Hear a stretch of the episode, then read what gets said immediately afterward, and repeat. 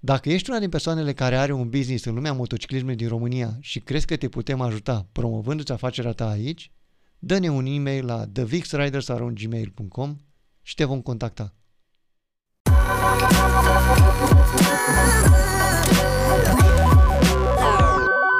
On-Road Off-Road Un podcast moto creat de Vix Riders. Salutare tuturor și bine v-am regăsit la un nou episod On-Road Off-Road Podcast. Eu sunt Florin de la Vix Riders și astăzi vă aduc în fața voastră nu unul, ci doi oameni, doi profesioniști, doi mecanici foarte buni, doi mecanici la care noi ne ducem și ne întreținem motocicletele sau facem mici reparații. Sunt specializați pe BMW și asta ne încântă foarte mult. Așadar, Robert și Cristian, bine ați venit! Bine te-am găsit. Bine v-am găsit. Când v-am cunoscut acum câțiva ani, am zis, bă, na, ok, niște oameni, niște mecanici, nu știu ce. Dar în timp am încercat, am început să ne împrietenim așa cumva, adică nu ieșim împreună sau așa ceva, dar când vin la voi, când venim la voi de fiecare dată ne simțim bine acolo. Zic, băi, ne ducem la ei că niște oameni care știu să aibă grijă de motocicletele noastre și asta contează pentru noi foarte mult. V-am chemat ca să vă cunoască lumea. Așadar, care vrea să înceapă? Hai. Indiferent, nu. N-am împărțit numere de ordine, așa că nu e. Ok, a, cred că cel mai bine ar fi dacă am putea povesti uh, cum a început uh, toată treaba asta cu motocicleta la voi, că nu, uh, asta e foarte important și de când a început. E să vedem acum care, care câștigă bătălia asta, care e mai vechi în uh, toată treaba asta. Probabil că Robert e mai vechi, dar amândoi tot de mici, de tineri am... Teoretic, uh... cred că a început undeva pasiunea în clasa 1 a doua. Acolo s-au făcut primele modificări la biciclete, se putea cumpăra motor de la fostul Metron, de milimobră, am luat, am sudat, am pus motorul, s-au rupt spițele la bicicletă, n-am mers, am avut nevoie de ajutor, acolo după aia, prin ajutoare și așa am făcut proiectele care atunci erau la început. A ieșit prima motoretă cu motor de minimobră care ne ducea pe stradă și cam acolo a fost începutul. Și tu, Cristi? Pasiunea, știi cum a început cu vederea la început, era, se ținea motocrossul pe Răcădău. Exact aici, Serios? un pic mai sus, da, în spatele vostru, aici pe deal se ține. Știi uh, minte că Nu erau construite nimic. Nu adică. erau, nu erau, încă erau grajduri, erau magazii de cu borcane, sticle, chestii astea erau. Și m-a ducea pe la 10 ani, 11 ani la motocross aici. Și Bă, atunci, de a încep... mă, rău de tot. atunci a început pasiunea pentru moto. Păi, iar la fel cum ai și Robert cu bicicletele, că înainte nu găseai un mountain bike, vedeai în reviste o bicicletă, o chestie, făceam și noi, sudam, ba un cadru, ba o... Na, dar cu motocicleta de aproape așa am luat contact prin 93, când mi-am luat primul Iș Jupiter, dar l-am luat, am dat vreo 350 de mărci pe el atunci, țin minte, și l-am luat în pungă. Cadru separat, motorul separat desfăcut și așa mai departe. Adică ți l-a adus cineva așa pe bucăți? Nu, așa l-am cumpărat. Așa Cum cumpărat. adică așa le cumpărat? Ce era Lego pe atunci sau ceva de da, genul ăsta? cineva l-a demontat și n-a mai, n-a mai ocupat de un el mecanic. și așa l-am... Un mecanic, nu? Da, și așa l-am cumpărat. Și uite că așa a început toată nebunia, toată pasiunea da. cu un niș. În 93 sau 94 ne-am ne cunoscut. cunoscut cu Cristi, tot așa, prin motociclete. Da, motocicletele ne-au, ne-au adus împreună. Ne-au unit drumurile, cum ar veni. Și bun, v-ați cunoscut, ați păstrat legătura, ați fă, no, prietenie și cum v-ați gândit să vă faceți un dita mai serviciu, că cel puțin serviciul ăla e foarte mișto. Eu cel puțin am rămas surprins, e, e serviciul doar al vostru, adică nu, e serviciul, e serviciul vostru. Poveste lungă, da. Da, și mie mi se pare foarte tare cum, adică ce finețe ați dat, că e, zici că ești într-un service, nu știu, din afară sau ceva de genul ăsta, foarte fain. Am plecat în 94 eu m-am angajat pe atunci la BMW. Deci tu ai lucrat la BMW? Deci atunci m-am angajat. Cristi lucra încă, dacă țin bine minte, în tractorul. Da, eu încă lucram în tractorul, 96 am venea plecat pe din la noi- tractorul. Mai venea pe la noi, că atunci, na, BMW fiind la început, vedeai mașini, mai venea câte o motocicletă, bai, era el în al 8-lea Cerion, al 10-lea, că vedeam un BMW, era ceva foarte mare. Și după aia au început, na, și el luându-și după aceea, după Iș, și-a luat motocicletă japoneză, la fel, nu găseai calitate și așa, eram noi Nu găseai forțați- piese, Eram noi forțați să le reparăm, ceea ce ne-a și făcut plăcere, piesele el și le aducea plecam zice el. seara cu trenul, cu acceleratul la Arad, din Brașov. Din Arad, știi că erau samsari ăștia care te duceau cu mașinile mici în Ungaria, că atunci a început să fac, fac până la Seged. Am dat de un uh, magazin moto, cu piese de moto în Seged. Era cea mai apropiată Da, localitate de granița română de unde puteai să, com- uh, să comanzi piese pe atunci. Nu era online, nu era 95-96. Și plecam, comandam piesele, a doua seară, deci cum venea, plecam de la Arad, veneam către Brașov. Deci cam în 48 de ore mă duceam în Seghet și mă întorceam, Și nu dormeai, nu nimic? nu dormeam sau dormeam Avea noaptea piesele. în tren un pic, dar Avea aveam piese, nu? piesele. Corect. Aveam piesele în rucsac, un piston, un cilindru. Da. deci cam asta. Așteptam ca pe Moș Crăciun, venea acasă și mă arăta ce-și cumpărase. Din păcate asta atunci așa era. Așa era. Că și eu la motociclete le luam din Germania de la o firmă care în viața mea nu i-am văzut. Prin cineva, comandam de aici, ei mi-l trimiteau, eu dădeam banii și ajungeau piesele. Da. Bă, m-am uitat pe, pe Google, uh, am căutat de voi uh, și am văzut niște review-uri foarte faine și sunt profesioniști, își fac treaba super bine băieții acolo, recomand cu încredere. Și Robert Nota 20, deci cineva te laudă, da, Robert Nota 20. Așa. Uh, numai, numai review-uri de 5 stele, 5 stele, 5 stele. Cum ați reușit să, uh, să vă faceți așa remarcați? Cel puțin voi nu vă faceți reclamă, că am văzut, dacă vă caut în online, vă găsesc pe Google, vă găsesc niște pari, o pagină pe Facebook la care voi nu prea postați sau puneți acolo.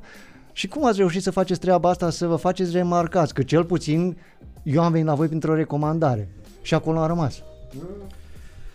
Uh, teoretic, Care e diferența între voi și uh, un ser- service standard, așa? Adică ce, cu ce veniți voi în plus? În afară de amabilitatea și uh, tot timpul aveți uh, chestia asta așa de a spune, băi, putem să, face, să facem, nu, nu putem să facem. Spuneți de la început, asta mi s-a părut foarte fain de la voi, adică fair play.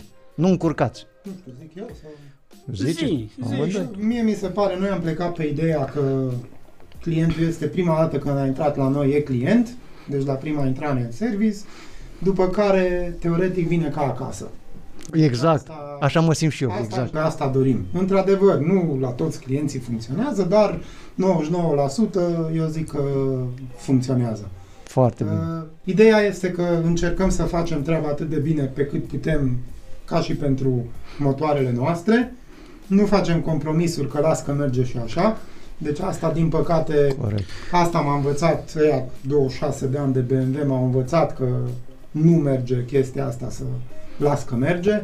Deci dacă e nevoie, se schimbă. Dacă clientul nu dorește, pot să-l facă și altundeva. Și, na, mai ales că lucrând și cu BMW și așa, este o marcă destul de, eu zic că e destul de sus și Corect. cerințele sunt Exact. totuși altele, adică și nu numai, dar în general clienții cred că cel care are o motocicletă mai mai scumpă, mai așa, ține Exact. la el. Adică Asta voiam să zic și eu. Îți cumperi o motocicletă de 15.000, 20.000 de euro, euro nu-ți bagi joc și de ea. faci un rabat la 50 de lei sau 100 de lei la un service. Eu întotdeauna zic că omul își cumpără o motocicletă de care are, adică are posibilitate. Exact. Că la fel o să însemne și la unul care cumpără o motocicletă de 2000 de euro valoarea, ca și la unul care cumpără 20.000 de euro. Adică valoarea sentimentală sigur e aceeași. Numai că, bineînțeles, sunt, vorbim de alți bani. Adică, Da, corect. na, E, așa sunt e. alte, exact. alte investiții. Exact, exact. Voi reparați numai BMW-uri? Că eu am mai văzut și alte motociclete pe acolo. 90%. La început chiar numai cu BMW-uri am început și au început să vină și alte mărci tot prin faptul că un posesor, un client care avea BMW, avea și altă marcă de motocicletă. Și atunci, bă, hai să o aduc la voi, că și așa vin cu BMW-ul la voi, hai că mi-a plăcut aici, ajutați-mă și cu asta. Și uite că așa am început să facem, dar totuși 90% și momentan 90% Eu am mai ce văzut și facem, alte motociclete la voi.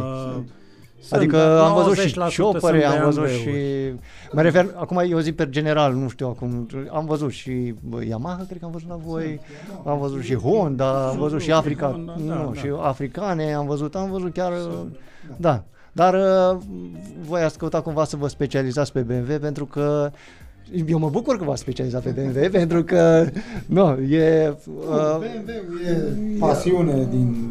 Adică cel puțin la mine de când m-am angajat a devenit pasiune. Asta a fost iarăși o altă discuție că în 2000, nu, 2001, 2001 mi-am luat primul 650 care n-am fost eu foarte mulțumit de el fiind monocilindru.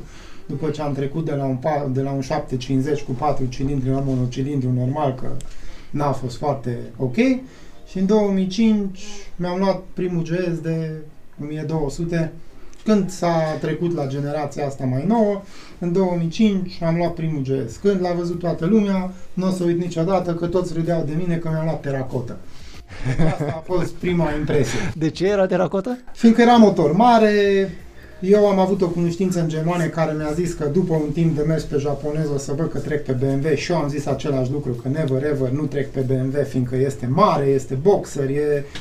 Dar luând decizia asta, având și posibilitatea să o testez și m-am îndrăgostit de ea, l-am cumpărat și după care, în decurs de 5, 6, 7 ani, cam toți care au râs cu teracota de mine au ajuns la teracotă.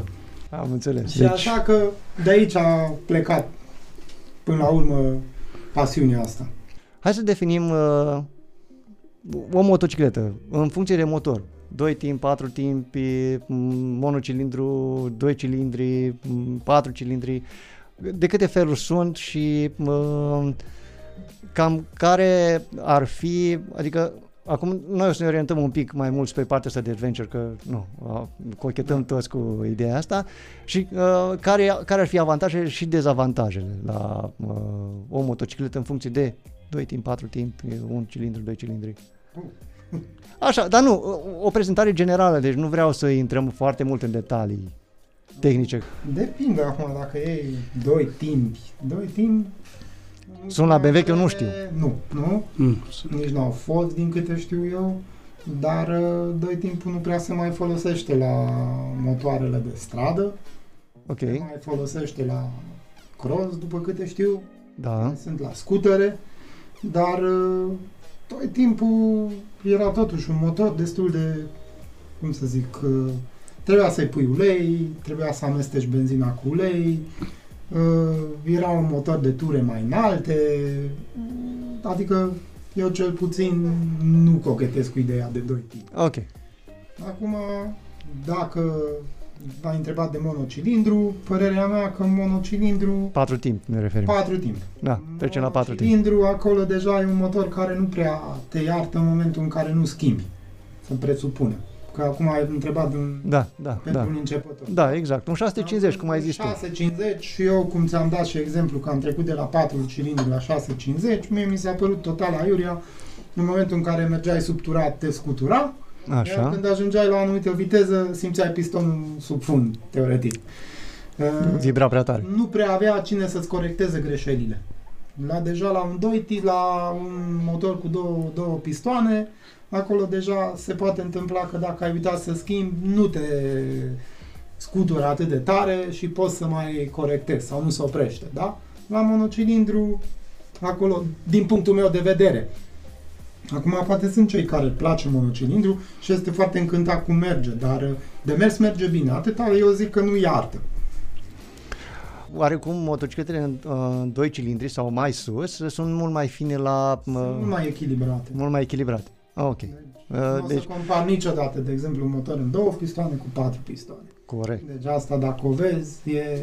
Da. Adică eu am mers pe o vitezană așa și avea un, un 4 cilindri și uh, foarte fin, așa, Da, nu simțeam e- vibrații, nu simțeam nimic. Total altceva. Iar la un monocilindru când m-am urcat am simțit, zic eu, mamă, ce tractorul ăsta? Vedeau mușchi da, pe da, exact. Ok, uh, sunt motociclete cu injecție și mai sunt motociclete uh, cu carburație.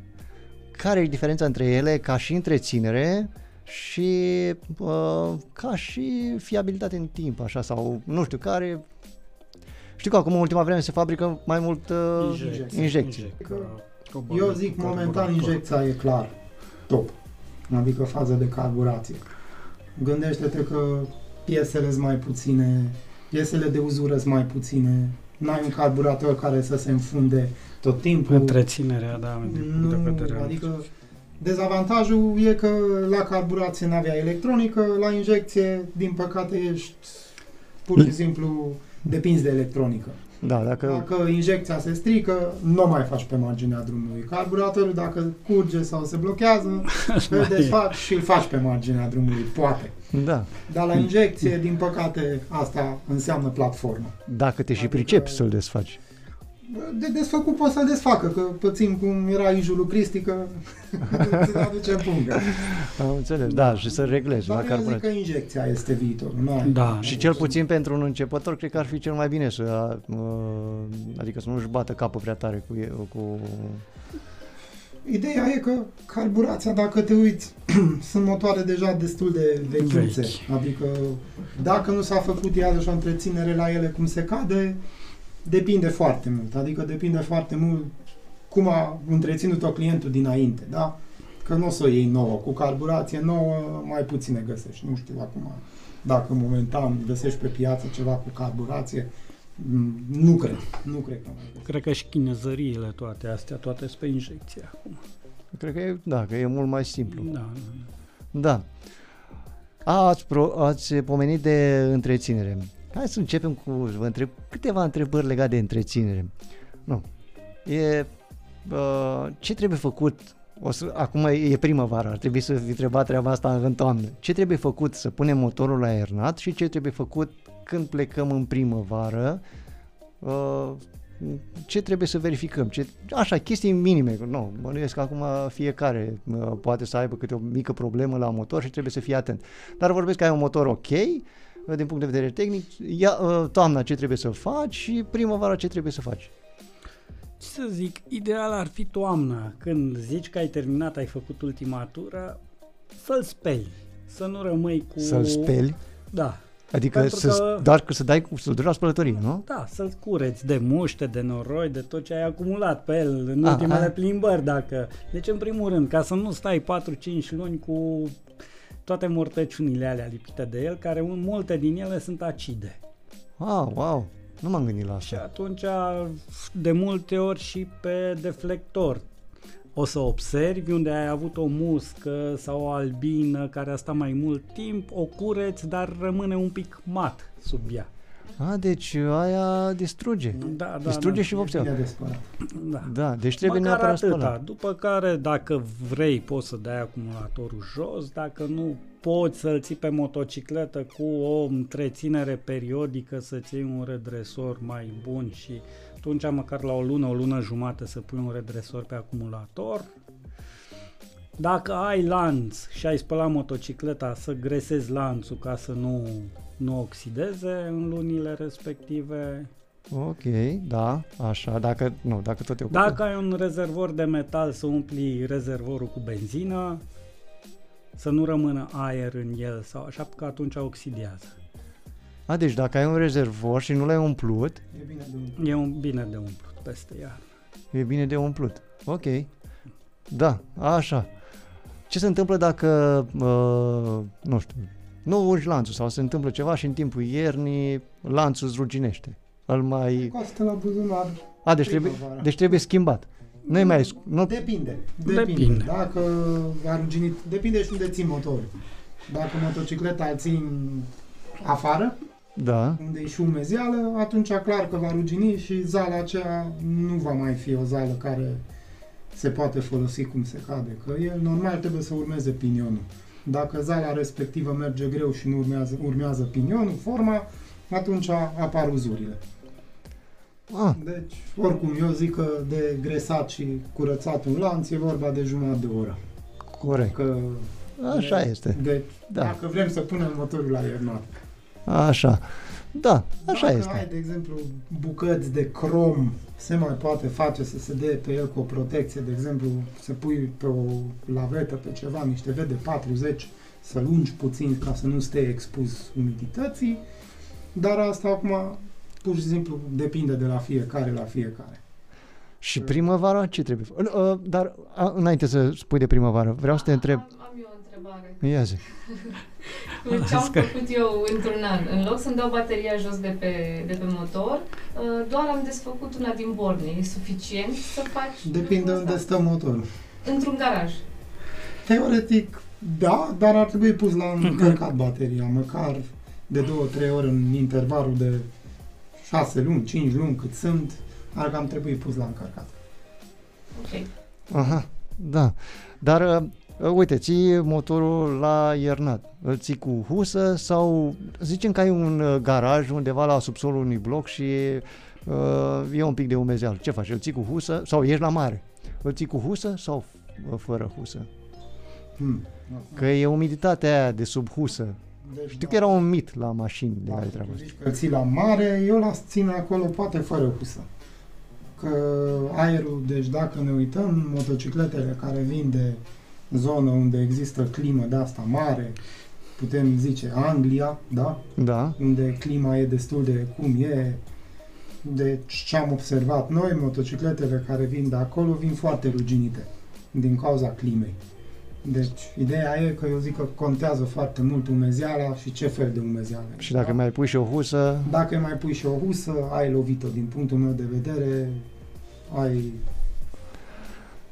da, deci uh, până la urmă o husă poate să protejeze sau poate să depinde și de umiditatea de afară. Da, acum sunt și husele astea de pânză care s- respiră, numai o husă de pânză care nu Da, de, să nu fie pentru exterior. Sunt huse efectiv numai pentru praf, care protejează de praf și atunci alea mai respiră, știi? Ah, da, exact. Că sunt uh, huse care nu protejează decât uh, Da, doar nu, să da. nu bată Da. razele soarele pe Da. vopsea, să nu... Da. Da. Și dacă ținem motocicleta afară, cumva trebuie clar husă. da, da. Da. Adică, nu, e păcat. Îți bagi joc de ea dacă o ții o jumătate de an undeva afară. Sunt, fără, sunt cazuri unde știi? vezi și tu în oraș că stă în fața blocului Că pocni husa pe ea. și fără husă și fără nimic. Da, da, Sau da. pisicile pe ea. Oh, da. Asta e o problemă cu pisicile. Cu pisicile e o problemă pentru că pisicile se așează să doarmă acolo și când sar, Că e cald. bagă cald. gheara, Da, gheara e în... caldă, e- Da. Și bagă gheara în șa și îți face găurele în șa. Da. Da. Și atunci vara când mergi simți așa o umezeală. Primăvara e mai greu când o să te uiți că Da. așa mai găurită. Da. Să zicem că să zicem că am făcut toate procedurile alea de a-l băga la iernat, ce facem primăvara cu motorul, când o scoatem din Primatură. Ah, corect. corect. Primatură, ce să facem? Și înainte să facem primatură, Păi depinde ce am făcut anul anterior. dăm husa jos de pe motor. Depinde ce am făcut anul anterior, câți Cum vine asta? kilometri am făcut, când a avut ultima revizie și ne orientăm în funcție de... Deci, Că dacă ai avut o revizie făcută, nu să zicem în septembrie, octombrie și n-ai mai făcut numai 1200 de kilometri cu ea, deci Păi- până la urmă, mă, dacă îi fa- putem să-i facem revizia înainte să băgăm la iernat, nu? Nu e nicio problemă. Sau Da, Teoretic, da, indicat ar fi fi să-l la faci începutul tot primăvara la începutul sezonului. Dar dacă ai făcut, de exemplu, kilometri respectiv și s-a nimerit să ai nevoie să faci iară revizia în septembrie sau octombrie, că ai făcut aia 10.000 sau la câți kilometri faci motocicleta, asta e. dacă nu schimbi uleiul la timp, să zicem că ai, ai făcut 10.000 de kilometri sau, nu, revizia la cât se face, depinde de fiecare motocicletă. Depinde de fiecare motocicletă. Așa. Și mergi în continuare cu motocicleta, mai mergem cu 1000-2000 de kilometri. Ce putem, pentru 1000-2000 de kilometri, ce putem să riscăm? Sau 3000 de kilometri, 4000 de kilometri. 3.000-4.000 sunt cam mulți. Hai să zici că 1.000, maxim 2,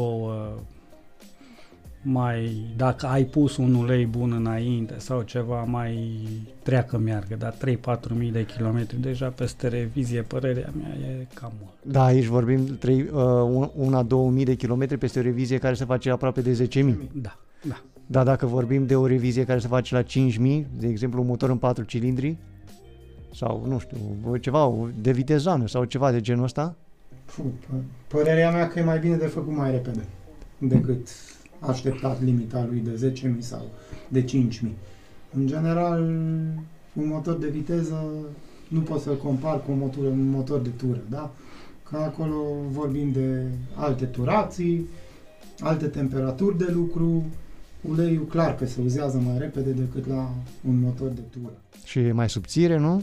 Uh, Da, acolo depinde, acolo e fiecare producător dă total alt tip de ulei. Nu prea poți să zici că sunt uleiuri universale. Am Că înțeles. fiecare producător dă un anumit ulei. Acum se poate întâmpla să vrei tu să încerci un alt ulei. Uite, de exemplu, caz concret, eu la motocicleta mea acum am încercat total alt ulei. Până acum mergeam pe un 540, acum merg pe un 1050 să văd cum se comportă. Clar, momentan, nu pot să recomand unui client că dacă producătorul îți zice un 540, teoretic trebuie să bagi un 540. Ok. Uh, Dar asta cu uleiul, în general, e bine a nu se depăși limita de kilometri. Hai să explicăm uh, care e treaba cu cifrele astea. 15, 40, 10, 50. Ce înseamnă? Adică, asta bănuiesc că e vorba de viscozitate și Exact, și cât se subțiază la La, căldură. la căldură. la căldură sau că se contractă la frig. La fric. Deci, automat, un ulei care, de exemplu, are terminația 50-60, alea sunt niște uleiuri care la fric se îngroașă, iar la căldură nu devin foarte, foarte fluide. Adică își rămâne... Își păstrează proprietățile și la temperaturi mari. Am înțeles. Uh, Acum, vorbind de motocicletă, mă gândesc că nimeni nu o să circule afară la minus 20 de grade. Pe mine mă interesează ca uleiul respectiv să aibă ungere cât mai bună și la o temperatură mare, da? Că majoritatea se dau vara, unde sunt 40-50 de grade. Dacă ai un motor de viteză, clar că acolo mergi pe autostradă, te duci și dai. Te duci cu un motor de enduro, cum mergem și noi, mergi pe un drum mai rău, nu o să poți să-i dai, mergi încet. Acolo, automat, temperatura crește. bun. Voi recomandați, apropo, ai pomenit mai devreme de, de mers la temperaturi negative. Cam până la ce temperaturi, lăsând la o parte riderul dacă cât suportă, motocicleta, să o duce o motocicletă până cam la ce temperatură i-ar fi ei bine. Sincer, n-am făcut uh, și nu ne-am pus niciodată întrebarea asta. Ele, practic, funcționează. Mă refer în parametri, nu... Da, funcționează în parametri, practic. Că doar uh, niciun producător n-am văzut să zică că, băi, pun minus peste sau sub minus 10 grade, nu mai circulați cu motocicleta sau nu mai porni motocicleta sau... Bun, că, recomand, că nu Nu. recomandă producătorul, dar cât de bine îi face motorului? Că până la urmă asta e Acum, temperaturile astea negative. În general, eu zic că bine, nu poți să zici că în primul și în primul rând merg în temperatură negativă, acum iarăși ajungem la cum o să fie influențat motorul exterior, da? Ah, Că vorbim aici de sare, da, care e pe drum, și corozivă. corozivă rău de tot, deci vorbim că majoritatea pieselor sunt aluminiu, zamac, eloxate și așa, aia se va vedea sigur în sezonul următor, deci fără nici o, o ăsta, cum îi se zice, supărare, deci cine merge iarna se vede, deci se vede Da, clar, se vede clar. deci se poate face o comparație între o motocicletă folosită numai în condiții normale sau iarna, e diferență imensă. Uh, Acum, cinstit, la minus 10 grade, nu cred că te mai dai cu motorul. Eu unul n-aș avea curajul să ies cu el pe stradă, că ne știm ce mă așteaptă. Deci, Așa este. în să cred că după sub 7 grade, părerea mea, motorul cam stă bine în garaj. Da, și genunchi. Uh, Ți-i protejezi. Și mai departe. Da. Sunt cei care merg și la minus grade, sigur sunt. Adică Bine că- eu, unul nu sunt, nici cred că Cristi. Nu știu foarte mulți care merg în minus grade. Bine, dacă pleci într-o tură și te prinde o porțiune de drum, asta e N-ai altceva. ce, N-ai ce da, face și Bineînțeles. Da. Mai Nu- pleci toamna la dacă ca să ieși în oraș 12 așa, grade și vii acasă seara la minus 2. exact. După care stai sub duș o jumătate de oră ca să Exact. te încălzești. Exact. Da. Deci până la urmă, uh, nu, pe lângă faptul că e corozivă toată treaba asta cu uh, sarea, ceea ce cred că dăunează, dacă ai lanț, dăunează și lanțului foarte mult. Se vede, pe motor se vede care a mers iarna. Mhm. Da. Cât de mult contează dacă întinzi lanțul mai tare sau uh, îl lași un pic mai larg? Care, adică voi ce recomandați? Zicem că ai un lanț un pic uzat și te gândești să-l întinzi mai tare. Lanțul, decât să fie prea întins, mai bine e mai slab.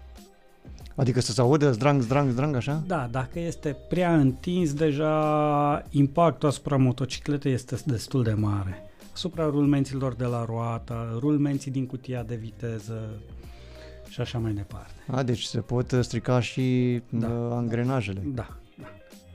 Mhm. Atunci mai bine mai, un pic mai larg, că el, n- ce să zic eu, la fluctuațiile basculei, când bascula se mișcă în mers, el are momentul când se întinde mai tare sau se slăbește și dacă este foarte întins, când bascula lucrează și ajunge la maximul de întindere, să zicem, atunci sunt eforturi foarte mari.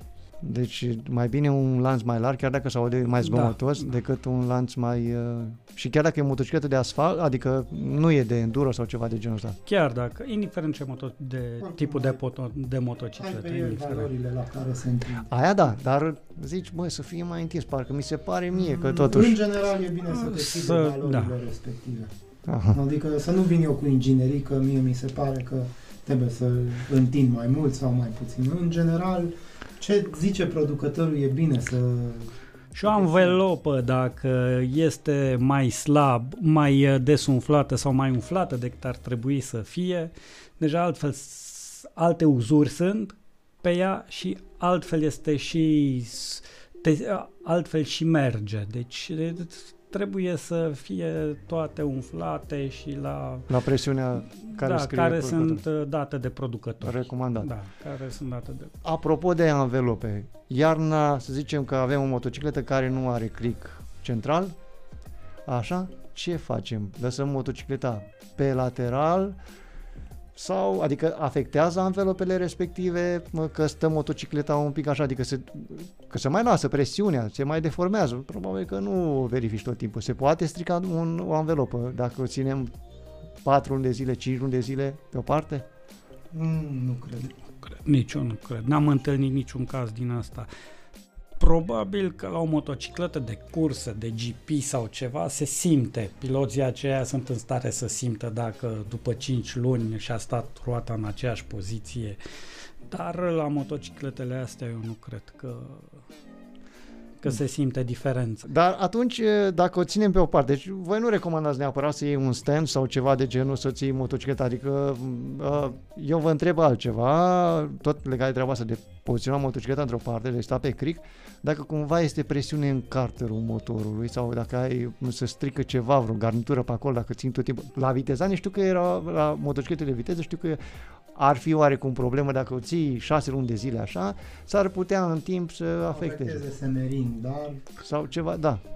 Acum, știi cum e, în general, cine și ia așa o motocicletă și ia și un standard central, dacă nu are... Exact. Acum asta depinde de la client la client. Că e client care își bagă motorul în garaj și cum l-a pus pe cricul lateral, așa rămâne până în primăvară. Și altul care își ia și îl pune și îl pregătește, își umflă roțile. Deci asta depinde foarte mult de posesor, că nu-i toată lumea la fel. Adică, poate tu ai grijă, uite, noi, de exemplu, aici cazurile nu o să fie nimeni atât de tipicar cum suntem noi, să le luăm, să Păi le poate curățăm, sunt. Că, că mulți sunt și se uită și spune, bă, voi chiar n-aveți ce face acasă câteodată. Păi, oameni buni, asta e, câteodată ne place să mai avem și grijă de, adică să avem grijă de ele cât se poate și se vede. Păi dacă, dacă, dacă voi ați început de la șapte ani să meșteriți la motociclete, e clar că sunteți pasionați. Ok, uh, să zicem că plecăm, ieșim cu motocicleta și uh, am o motocicletă nu chiar uh, așa recomandată pentru încă cu bagaj, să merg cu bagaje, să merg și cu un pasager cu, cu mine, ci o motocicletă, un monocilindru.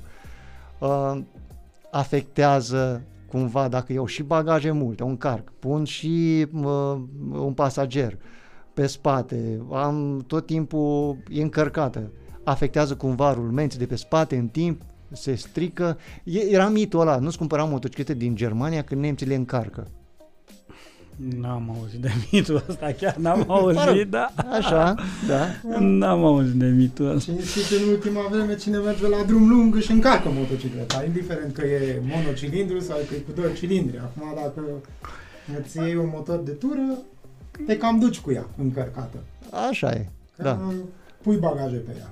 Acum depinde și de om, că nu-i tot una dacă, de exemplu, se suie Cristi cu nevastă sa, care în total au Nu, nu, nu, nu, nu spune. 140, mă sui eu cu nevastă mea 200, da? Deci, Deci, deci e Ok. diferență, nu, Ok. nu poți. Clar că influențează, uite, de exemplu, exemplu unde poți să vezi la șuruburile de amortizor, da?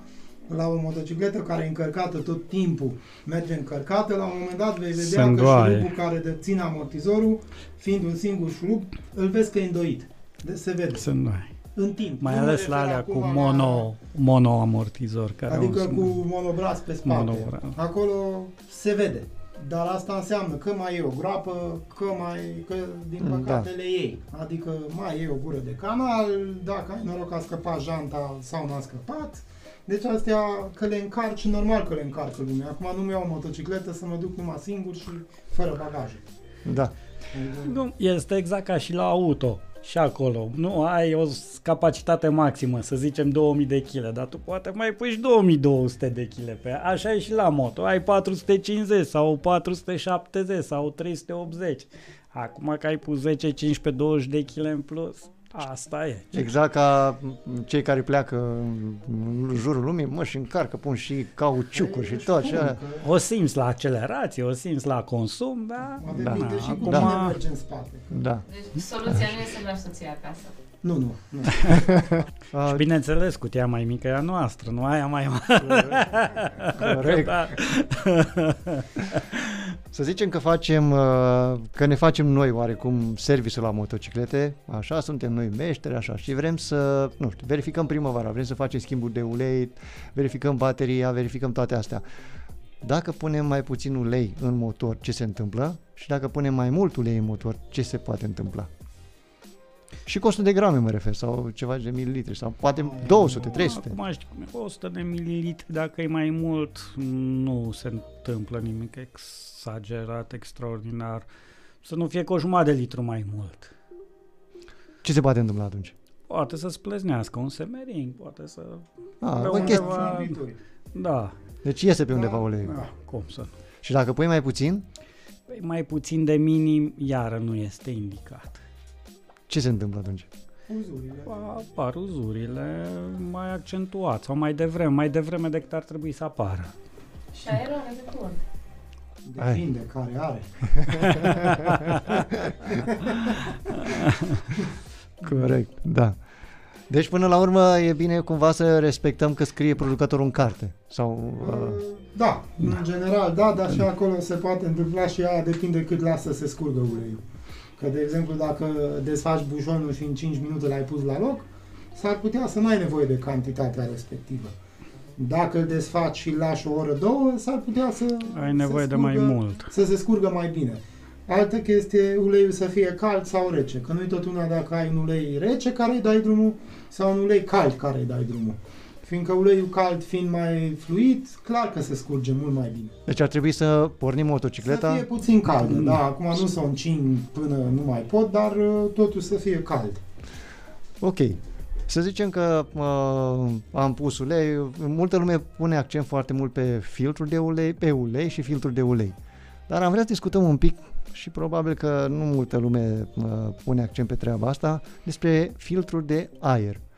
La ce mă refer? În momentul în care uh, nu, ai o motocicletă și știi ce benzină îi bași tot timpul, zicem că îi bași benzină bună, da? uh, îi pui un ulei bun tot timpul, astea sunt două constante ce îi ofer motocicletei. Mergi, nu mergi ca nebunul, mergi uh, liniștit, nu știu ce.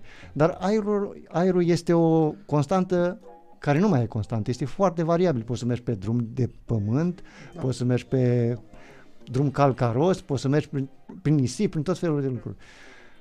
Cât uh, și filtrul ăla de aer protejează de fapt cilindru să nu intre aer cu particule din afară. Exact. Și am vrea puțin să discutăm despre treaba asta, cât de important e și cât de des ar trebui schimbat un filtru de aer și ce ar trebui făcut dacă să luăm și să scuturăm, dacă, dacă să suplăm sau tot felul de lucruri. Deci, nu știu. Ok. Nu, deci sunt anumite specificații și aici, date de producători, la N kilometri, la pf, motocross, de exemplu, la ore sau la anumite chestii din astea, știi? E bine să îl verifici la kilometri care ți dă producătorul, Că nu de acolo specifică, uite, la BMW, de exemplu, dacă e umbli pe drum cu nisip forestier. sau forestier sau cu mult praf sau așa, la 10 mii schimb. Dacă umbli numai pe asfalt, drum asfaltat și cu în zone cu praf mai puțin, îl schimb la 20 de mii. Așa de el. Noi, bineînțeles, de regulă le verificăm pe toate și vedem în ce stadiu sunt și în funcție de cum arată, chiar dacă are numai 10.000 de kilometri și a umblat numai pe drum asfaltat, zice el, sau așa, dacă este foarte mult, îl schimbăm. Sunt pe uh, aftermarket, se laudă mulți producători de genul ăsta că ei oferă niște filtre pe care le speli, pe le care le, ungi. le ungi, le, așa. Uh, e, e foarte ciudat pentru că uh, ei spun că în momentul în care tu pui un filtru dintre ăla de aer, ai flux mai mare, ai flux mai mare motorul merge uh, mai bine, da. ai mai mulți uh, cai. Uh, cât de adevărat e toată treaba asta? Că mie mi se pare un pic o contradicție, pentru că uh, nu, un uh, motor bănuiesc că e făcut nu în funcție de un filtru de aer, ci e făcut în funcție de cum l-a produ- produs producătorul. Da, deci filtrele astea de aer, cred că vorbești de cele care se gresează. Eu, unul, din punctul meu de vedere, nu le consider ok. Fac comparație și la mașină, fiindcă dacă te uiți, uleiul respectiv ajunge și în admisie. Nu vorbesc acum de odată folosit, folosit în timp mai îndelungat, da? Uleiul respectiv va ajunge pe admisie. O să vezi că lipiciul ăla, că de fapt ăla este un ulei care are o... Lipicios. E, e destul da. de aderent ca să se oprească praful. Da. El trece puțin prin filtru și ajunge și în admisie. Și dacă ajunge în admisie, cred că se depune. Adică e foarte... Astea sunt păreri acum foarte împărțite. Sunt cei care merg numai pe filtre de astea, iar sunt cei care merg pe filtre normale, de hârtie, deci eu tind să cred că dacă filtrele astea erau așa de bune, nimeni nu mai făcea filtre de hârtie, toată lumea le făcea pe cele cu, cu curățabile. Da, în mod normal ar trebui cumva pe fiecare nu filtru... Nu compar cu un motor de cross. Ca acolo, clar, la, la fiecare cursă spală filtrul. Adică după o tură de mers, normal că își spală filtrul, da. la cât praf ia motorul ăla. Eu care merg pe stradă, nu o să am nevoie de un filtru care să mi spăl după fiecare 1000 de kilometri. Deci acolo la 10.000 de kilometri, fiecare producător îți zice cam ce să faci. În general, de-aia e bine să te axezi pe o marcă, ai documentația, ai uh, intervalul de schimb și dacă te ții de ele, e puțin probabil să, să ai probleme. Adică să nu să nu vezi că filtrul n-a fost. Că sunt de aia, de exemplu, că își fac acasă schimbul, schimbă uleiul filtru, mâine schimbăm bujiile, vine peste două luni în aminte că parcă n-am schimbat filtrul de aer, dar hai să-l mai lăsăm și atunci nu prea poți să le ții rând.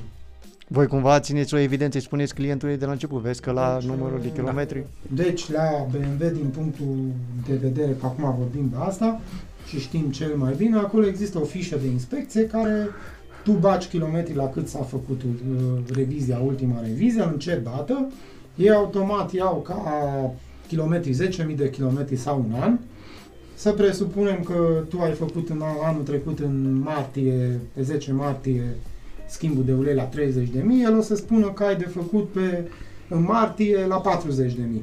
Dacă, de exemplu, în martie nu o să ai decât 38.000, el îți dă un plan de service și te întreabă motorul a mers pe off-road. Dacă zici că da, atunci zice să înlocuiești filtrul. Dacă, nu, uh, pardon, zice să verifici filtrul. Iar uh, sunt date kilometri, an și asta este foarte bine că sunt date în intervalul ăsta. Deci la ei este anul sau kilometri, care este foarte decisiv. Da, sunt ceva operațiuni pe care le recomandați să le facă mm, fiecare rider acasă? Sau preferabil să vină cu motor la serviciu? Acum depinde, mai... depinde de fiecare rider, că dacă riderul respectiv e poate stomatolog și nu are nicio treabă cu dar atunci e greu. Da, Dacă da, riderul respectiv îi place și știe despre ce vorba, poți să o facă și acasă. Să nu se supere da, stomatologii. Da, să nu se... Pur și simplu...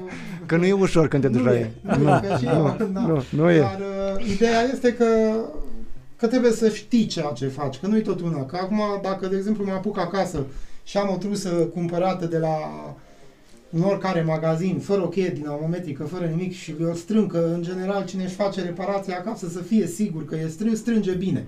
Adică asta este cunoscut, fiindcă siguranța ți oferă până la urmă cât de tare poți să strâng. Nu neapărat aia îți uh, conferă siguranța și zice că e bine făcut. Adică acolo e, se folosesc chei dinamometrice, E bine de folosit în unele locuri, nu peste tot, că dacă lucrezi numai cu dinamometrica, nu-ți ajunge jumătate de an să pui motorul la punct, dar uh, sunt lucruri unde trebuie strânse cu cheia dinamometrică. Că, de exemplu, îmi vine la service cu roata și iau ăsta, cum este prelungitorul cu țeavă, că nu reușesc să-i desfac un șurub de 10 care se strânge normal la 60 de newton, dar cineva le-a strâns la 100, că așa i s-a părut că e normal.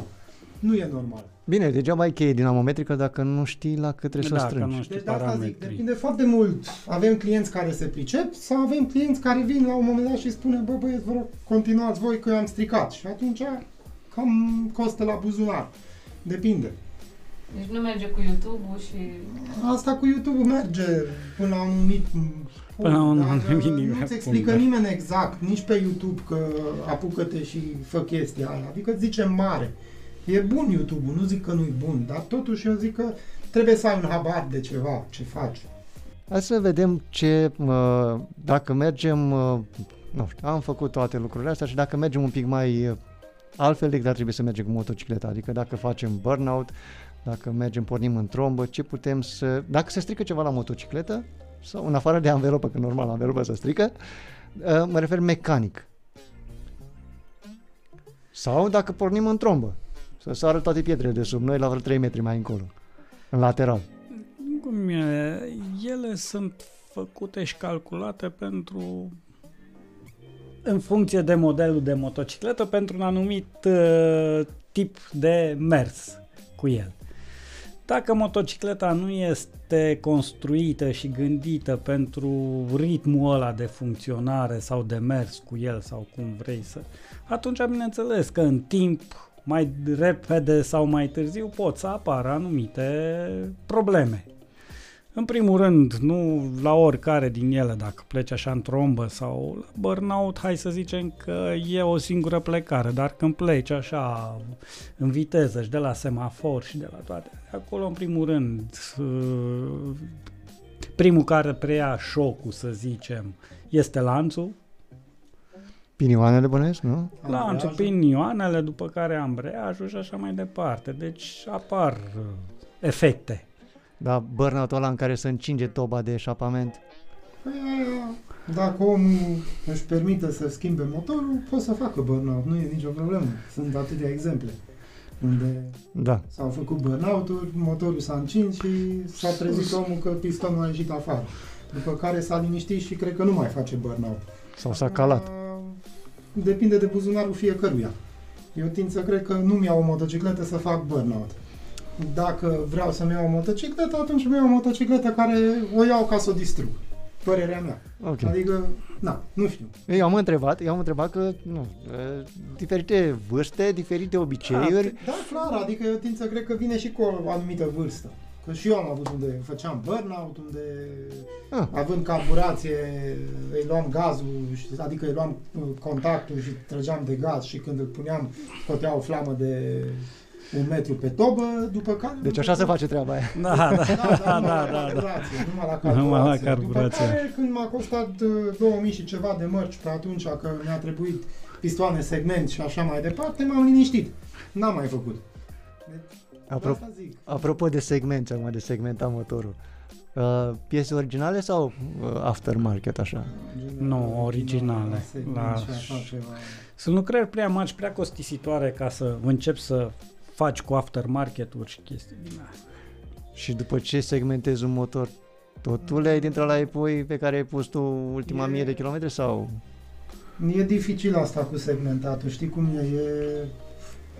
Deci ca să segmentezi numai teoretic nu repari. Acolo teoretic trebuie luat cilindru, prelucrat, măsurat, acolo ar fi cel mai bine și eu merg pe ideea că ar trebui făcut de unii care asta fac numai.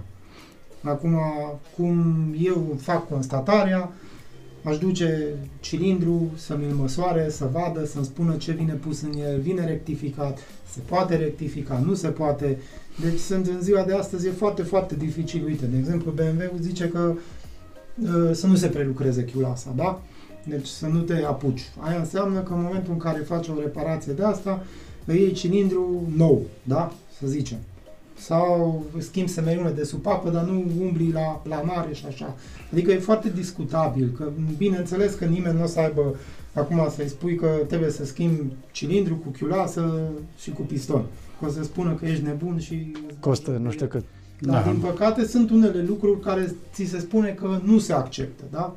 Deci, în documentație, dacă te uiți pe documentație, îți scrie mare, deci, în general, pe documentație, se scrie atenționările astea unde producătorul nu le acceptă.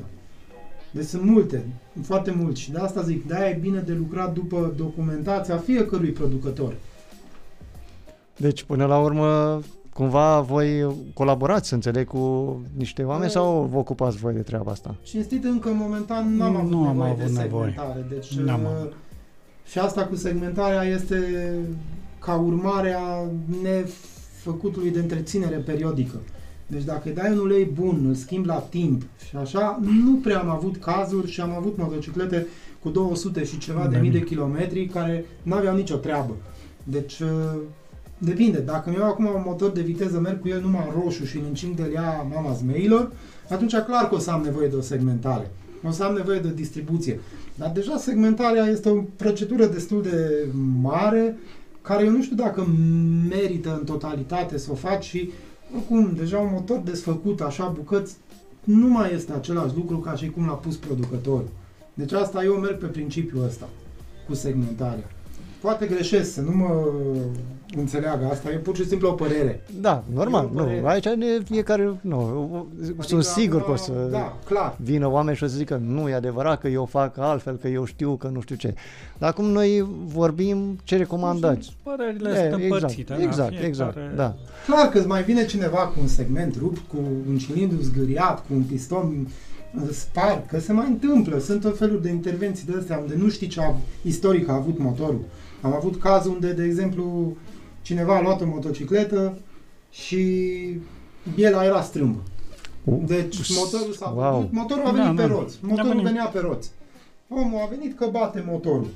Și când s-a desfăcut partea respectivă, ce s-a văzut? Că biela e strâmbă. Acum, clar că biela aia nu s-a strâmbat singură. A avut un incident. Ori s-a lovit, ori a fost spart. Cine l-a făcut, l-a făcut să-l vândă. Acolo clar că îți trebuie piston, bielă, uh, cilindru, că n-ai de unde să știi istoricul lui. Deci nu poți să zici omului ia și puneți numai un piston și o bielă, că până la urma urmei sunt două roți, nu e patru roți. Adică dacă, Doamne ferește, s-a oprit motorul și s-a blocat, nu cred că e plăcut. Deci, Sau dacă îți rupe lanțul de distribuție sau ceva de genul ăsta. nu prea e plăcut, adică Da. de asta zic, depinde foarte, foarte mult. Schimbăm uleiul, filtrul de aer, fil- filtrul de ulei, le facem tot timpul, dar nu trebuie să ținem cont doar de asta, trebuie să ținem cont și de alte lucruri mecanice, cum ar fi să facem uh, uh, jocuri de supape, nu? Ca așa se spune în termeni popular. Sau nu știu cum e tehnic. Da. Da. Uh, La cât timp ar trebui făcut și de ce e important să-l facem? Ce dai din...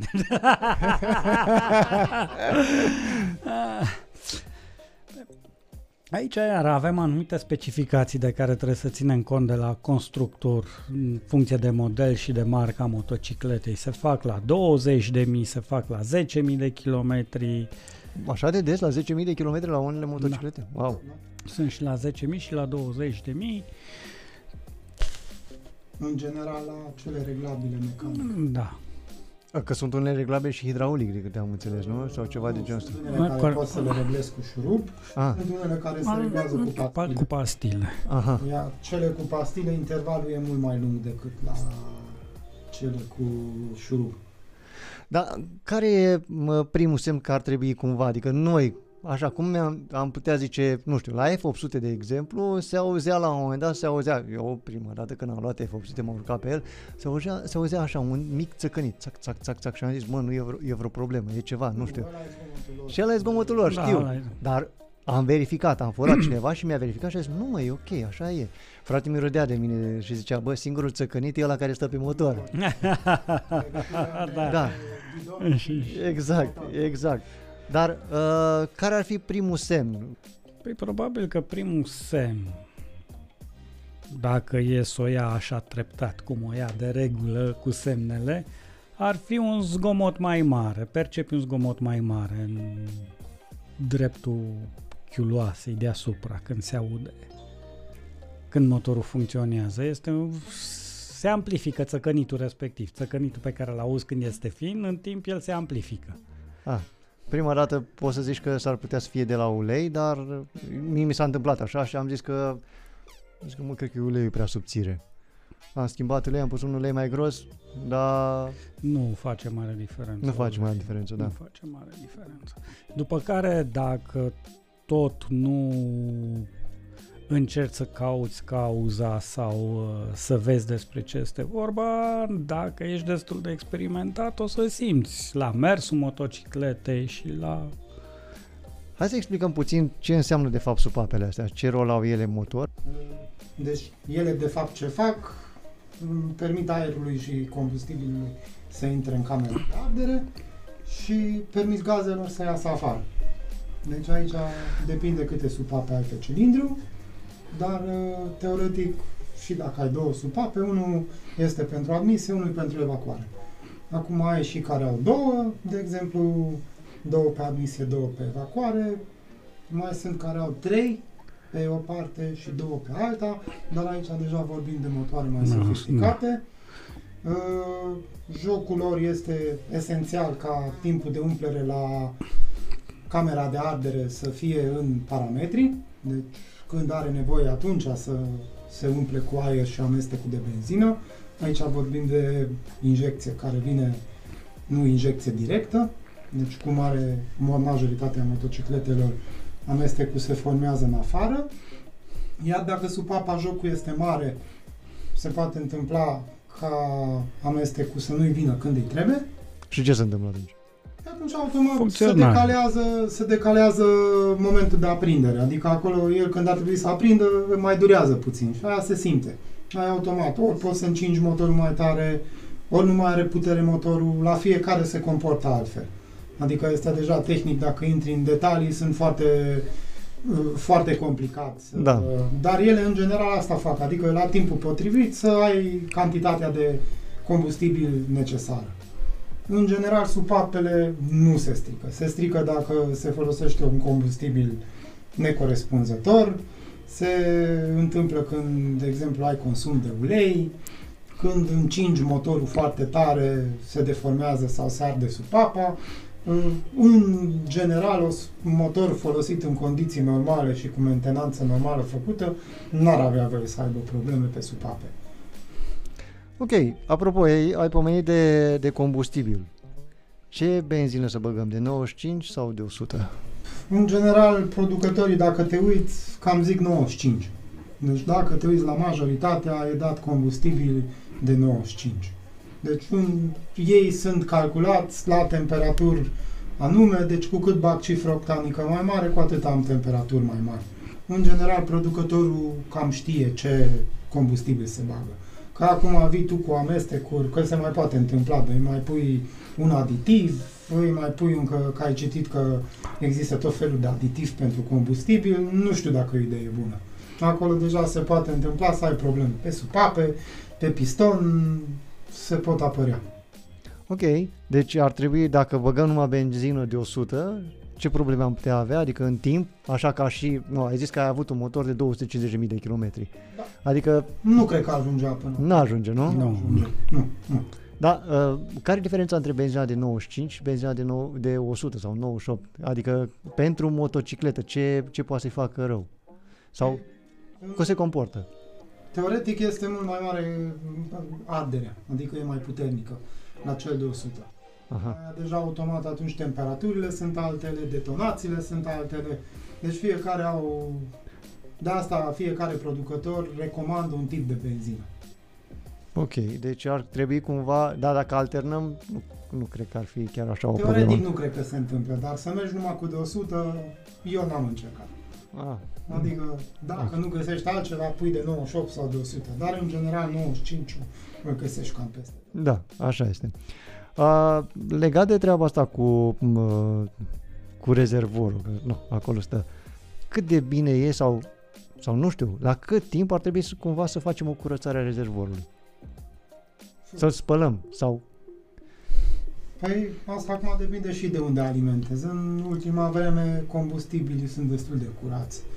De exemplu, sunt motociclete care nu mai au filtru de benzină, da? De exemplu, GS-urile nu mai au filtru de benzină, cele 2200. Și dacă te uiți, niciunul n-a avut probleme de injecție, de, de, deși ele sunt reținute pur și simplu de solb. Acum, dacă ai un rezervor care mergi cu el tot timpul gol, atunci clar că sorbul ăla se va umple, că îți va trage toată mizeria de jos. Uh, Dar rezervorul să-l cureți, cel puțin la cele de plastic, cred că la 2 ani, 3 ani odată, să verifici, posibil, dar mai des nu. Da, uh, deci n-ar trebui să-l demontăm, să-l luăm, să-l spălăm sau ceva de Nu, genul nu. în general, un rezervor metalic care are o anumită vârstă, acolo vezi că e rugină și dacă deja a apărut rugina, cam rezervorul e compromis. Deci acolo ar trebui să fie, Da. să fie mai atenți la un rezervor metalic, nu la unul din... Deci la unul metalic Plastic. deja ruginit, ăla înseamnă că e spre înlocuire. Mhm. Deci unde apare rugina la motor, văd că cam trebuie înlocuit. Păi nu prea ai ce Nu să prea ai faci. altă soluție de reparat uh, momentan. Sunt fabricanți, au niște anumite rășini și anumite alea care le tratează pe interior. Dar uh, acum noi chiar nu știm pe nimeni așa la o scară mai mică care să poată să aplice un strat de protecție într-un rezervor Da. metalic. Ah, ok, deci cam cum, zici, cum ziceai și tu, Robert, la un moment dat că uh, nu se recomandă să faci ceva la motor. Dacă s-a stricat ceva, mai bine înlocuiești piesa respectivă decât... Cam Da, așa fiindcă și... te chinui. Părerea Da. mea că la un moment dat tot acolo vei ajunge, cheltuielile vor fi Mm. aceleași ca și dacă l-ai înlocuit din, de prima dată. Mai bine cumperi o dată decât de două ori, nu? Da. Da. Exact. Uh, da, ok. Am vorbit despre combustibil, despre ulei, despre, despre partea electrică. Ne punem niște accesorii, zicem, punem un far cu LED, dăm farul jos, așa, și punem un far cu LED. Cât de mult poate afecta partea electrică? Adică, uh, dacă nu măsurăm, trebuie, bă- bănuiesc că ar trebui cumva măsurat sau făcut ceva, nu? Sau, nu știu, uh, sunt de diferite puteri, bănuiesc, nu? E foarte greu aici, fiindcă motoarele noi, în general, au ca un calculatoare. Deci dacă te uiți, sunt unele motociclete care nu mai au tablou de siguranță. Au o parte de siguranțe teoretic automate. Asta însemnând că ele sunt calculate pentru un consum de curent. Uh, Dacă pui tu un bec LED, care tu consideri că el e de fapt LED, dar consumul lui e mai mare decât ce a avut motocicleta pe halogen, atunci risc să arzi calculatorul respectiv. Nu știu dacă merită să faci modificarea înainte de a te documenta ce anume necesită înlocuirea farului. Că teoretic sunt unele produse pe LED care consumă mai puțin decât becul, dar sunt și unele care consumă mai mult. Depinde de, de ce vorbim acum. Dacă luăm o semnalizare, ea automat va consuma mai puțin. Dacă iau un far, automat va consuma sigur mai mult. Sau, de exemplu, iau un bec LED care l-am văzut că se găsește în comerț cu un cooler pe el și de fapt becul respectiv consumă mai mult decât becul care era pe el. Deci avem chiar caz acum concret în service, motocicletă care i s-a blocat modulul respectiv, din fericire am reușit să-l resuscităm, l-am scos de sub tensiune și l-am lăsat și și-a revenit, dar dacă nu, costa destul de mult. Adică becul cu LED, care costa 100 de lei, era să-l coste pe om vreo 2800 de lei modulul. Wow! Deci, de asta zic, ideile că părțile electronice momentan sunt foarte, foarte complicate. Au apărut și la motociclete partea de comunicare pe CAN, deci nu mai există că luăm două fire și am pus un plus și un minus și merge farul respectiv. Da. Deci este foarte, foarte dificil. Ne apropiem cât mai mult de sistemul ca la mașini, adică totul controlat electronic. Apropo de treaba asta cu accesorii pe care le pui direct pe baterie, de exemplu, cât de sănătoase sunt, cât de, adică cât de, cât de ok este pentru baterie sau pentru alternatorul? Acum, să pui direct pe baterie nu prea e sănătos.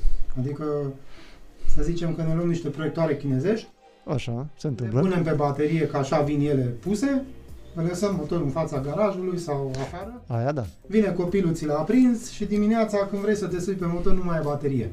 Deci asta nu e normal, nu se pune pe baterie direct. Dacă îi pui un control de la o sursă care vine pe contact, atunci e în regulă. Dar direct pe baterie nu prea se pune nimica. Deci să rămână permanent sub tensiune și dacă iau contactul. Nici măcar o priză de uh, 12 V sau... Priza de 12 V se poate pune sau de USB, dar și acolo există riscul, de exemplu, că îți va intra apă cu timpul, dacă faci oxiz, la fel te vei trezi că rămâi fără baterie și nu știi de ce. Adică te aștepți la o cauză mare, dar de fapt este o cauză mică, este oxidul din priză. Auzi, Florin, tu acum te informezi după ce deja mi-ai pus. Nu mă întreb. întreb. Da. La, sunt unele părți la care nu mă pricep să știi. De asta i-am chemat, de asta i-am chemat pe ei aici. Uh, ok, uh, să zicem că rămâne, se întâmplă, am înțeles cu partea asta cu accesorii nu, chinezești de pe Amazon sau așa, dar să zicem că rămânem fără baterie. Cum putem porni motocicleta? Uh, Te rămâi undeva, nu știu, ești undeva la o cabană undeva și ai rămas. Pe lângă faptul că dacă nu ai redresor la tine, adică nu. Sau în Anglia, că i s-a întâmplat nouă. Da, corect. Dacă ai noroc și ai niște cabluri de Pornire pornire, bune. încerci să-l pornești de acolo, dar acolo să trebuie niște cabluri de pornire bune, Bun. care sunt 99,9% convins că nu ia nimeni cu el la drum. Deci asta nu să-ți bagi cablurile în motocicletă, că sunt și voluminoase și vorbim deloc Da, ui. Dacă nu apelezi la unul care poate te ajută, că e foarte greu să pornești. Adică împinsă Da, este mai ales puțin probabil motocicletele la motoarele mari. mari să le pornești împinsă. dar merge împinsă. Uh, Merge, dar nu este nici uh, recomandat și e întrebare dacă pornește la un motor. Dacă rămâi total fără curent, nu prea are cine să-l mai pornească. Am înțeles. Deci până la urmă trebuie dată bateria jos, pusă pe Sau redresor. pe redresor sau luat altă baterie. Din păcate asta se Ok. întâmplă. Așa, o baterie cam așa, după voi cam cât are valabilitate? Nu mă refer de bateria originală. Așa, o baterie pe care o cumpărăm uh, aftermarket, că nu cred că găsești tot timpul baterii originale. Dacă pui baterie originală, probabil că te ține mai. Depinde și foarte mult de Da, mentenanța. da. Adică dacă l-ai lăsat să se descarce în două sezoane maxim, cred că poți să arunci bateria. Dacă o ții tot timpul, că acum există redresoare care sunt uh, cu încărcare în timp sau cu întreținere de baterie, poți să-l ții 3-4 ani, dar cred că la 4 ani poți să schimbi bateria. Da, cam. Așa, Așa. e regulă. Da. Deci, cred că durata lui de viață undeva la 4 ani este o normal. Legat de uh, baterie, bateria pe care bateria pe motor pe 1200, bateria originală, Da. că știu că e originală că are și seria pe ea, de șasiu. E capsulată. Da, sunt fără întreținere. Da, fără Baterii fără întreținere. Care e diferența între una capsulată și una cu acele bușoane? Acelea trebuie să ai grijă de ele, să le pui apă distilată, să le măsori concentrația de acid în timp, pentru că se și evaporă din când în când și să ai grijă să fie la concentrația respectivă acidul din ele, iar cele capsulate sunt ori pe AGM, ori pe gel, Sunt baterii fără întreținere. Fără întreținere, adică să nu le punem acest uh, surplus de... Da, nu, trebuie, nu, nu trebuie avut grijă de Nivelul de ni, nivelul de electrolite. Am înțeles. Legat de concentrație, acum vine vorba de antigel, că ăla trebuie să-l verificăm și pe ăla.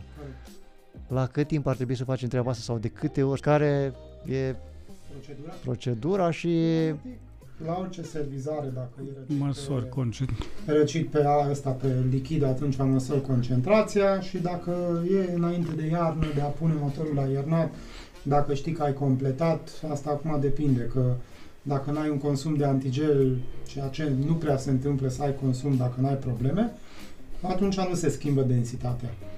Dacă tu, de exemplu, îți scade nivelul și pui tot apă, clar că la cantitatea respectivă te vei trezi că ai o densitate foarte redusă, adică o să vezi că rezistă la minus 5 grade, ceea ce nu e corect.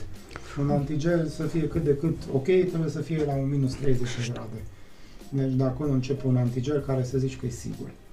nu, am discutat toate lichidele din interior, nu? Cam astea sunt toate, nu? Cam. Ah, ba nu, Mai mai, e sunt lichidul de lichid, frână, lichidul de frână. asta. Da.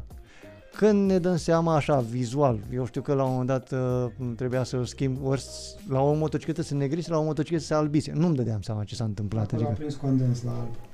unde e alb a prins condens Da. și trebuie înlocuit și acolo. Și acolo.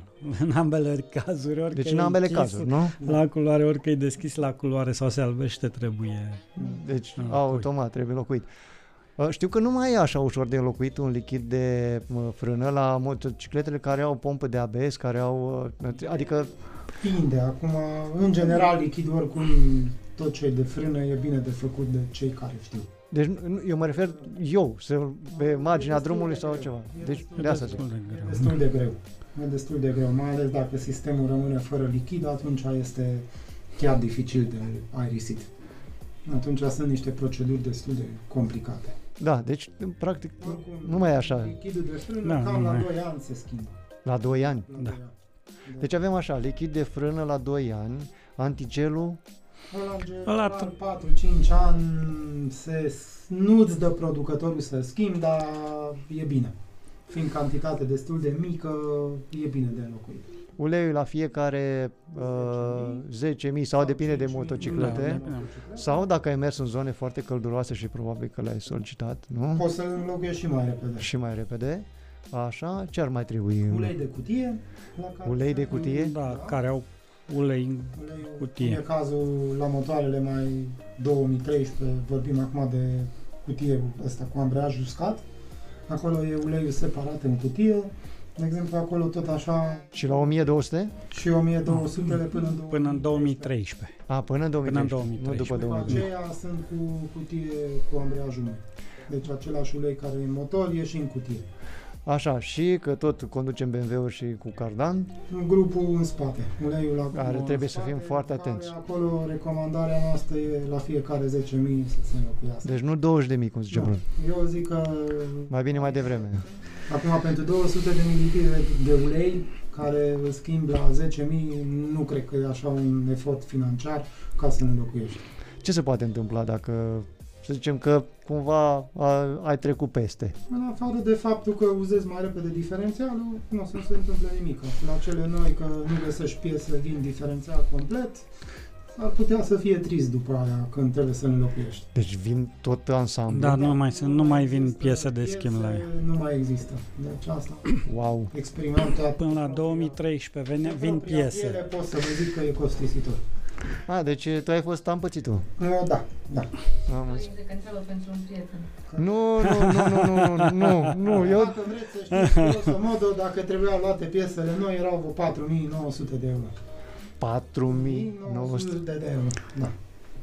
Băi, un sfert de motor. Da, nou. da. Și eu am zis la fel. Da, și experiența ne-a arătat că totuși schimbul ăla de ulei la 10.000 chiar este, și dacă îl schimbi uh, constant la 10.000 este, rezultatul. se vede rezultatul. Că de fapt voi când îl schimbați, nu schimbați, dar mai și gresați pe acolo ceva, nu? Sau ceva? Nu. Se mai întâmplă ceva? Ne uităm la... Știu că eu când am fost la tine, așa a fost. A fost Asta tot pachet. iarăși este o problemă. Ia. Că, Teoretic, în partea de mentenanță dat de fabricant, nu zice nicăieri să verifici cardan. Deci partea de culisare la diferențial. Așa. Uh, Dar din experiență, există posibilitatea să intre apă, ruginește și Pe la- te trezești te trezești pe marginea drumului că la un moment dat nu mai ai tracțiune, că cardanul se învârte în gol, iar roata stă pe loc. Și atunci bine e măcar o dată la un an, doi, să se dea jos diferențialul, că e o operație de 45 de minute, o oră, verificat și gresat dacă e nevoie. Deci e pe la burduful ăla pe acolo, nu? Exact. Da, da, da. Exact. Da, e, nu, nu cred că e tot timpul etanș și bănuiesc că... nu e, Nu 100% e, da, etanș. 100%. Și dacă mai intri și prin Mai apă așa... bineînțeles că dai și cu vapul, că îl speli, mai intră apă. Apropo, de vap. Să- Să ștergi cu mâna așa, frumos, așa, ca pe un ciopăr de la așa, sau o să o speli cu vapul? Ai nevoie și de vap. Ai nevoie Ai și de nevoie vap. și Ce de răspuns vap. politicos. Ai nevoie și de vap. uh, dar cam așa cum ar fi. O speli cu tu, cu... Nu, cu vapul. Cu nu vap. cu vapul, nu? Cu vapul. Cu vap. Cu vapul? Cu vap. E ok. Da. Dar nu cu vapul când e fierbinte. Uh, Nu, în general, nu, în e gen- bine de a lăsa puțin să, să se răcească. Sau dimineața, când pleci undeva, te duci... Să nu fie Dimineața, încins, să nu da. Să nu fie cobori încins. drumul de Să nu fie poiană încins. Și să te duci la spălătorie. A, nu știu, de câte ori ai coborât tu drumul de poiană? Eu nu prea cobor. Mai cobori. Mă, mă refer acum la sunt 5 motori. Da, S-a corect, sărut corect, și- corect. Uh, da, deci nu, nu încins, clar, nu încins, chiar dacă e motor și adventure, nu? oricum, E da, indiferent de modelul Da, motocicletă. acum e o Indiferent. motocicletă în patru cilindri în care chiar sunt, sunt niște temperaturi mult mai înalte acolo decât la noi, În general, Temperaturile șocul ăla sunt cam pe E acolo e un șoc. E Da. un șoc termic. dar la noi, deci nu prea le face bine la motocicletă, în momentul în care te bagi în apă până la... Dacă te Brâu. uiți și la tine ajungi până la aproape 100 de grade Celsius motorul, Da, deci și la temperaturile alte de viteze. artere Deci tot temperaturile acolo sunt. Tot acolo sunt. A, Acolo deci nu sunt. sunt uh, mai înalte. La... Nu, Ah, ok. nu. Ce e mai periculos pentru angrenajele la motor, nisipul sau nămolul? Puh, Probabil că nisipul este mult mai, uh, cum să zic eu, abraziv.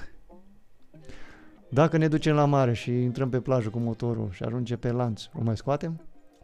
Da. Da. Îl scoți, bineînțeles. Oricum, lanțurile de acum sunt destul de protejate.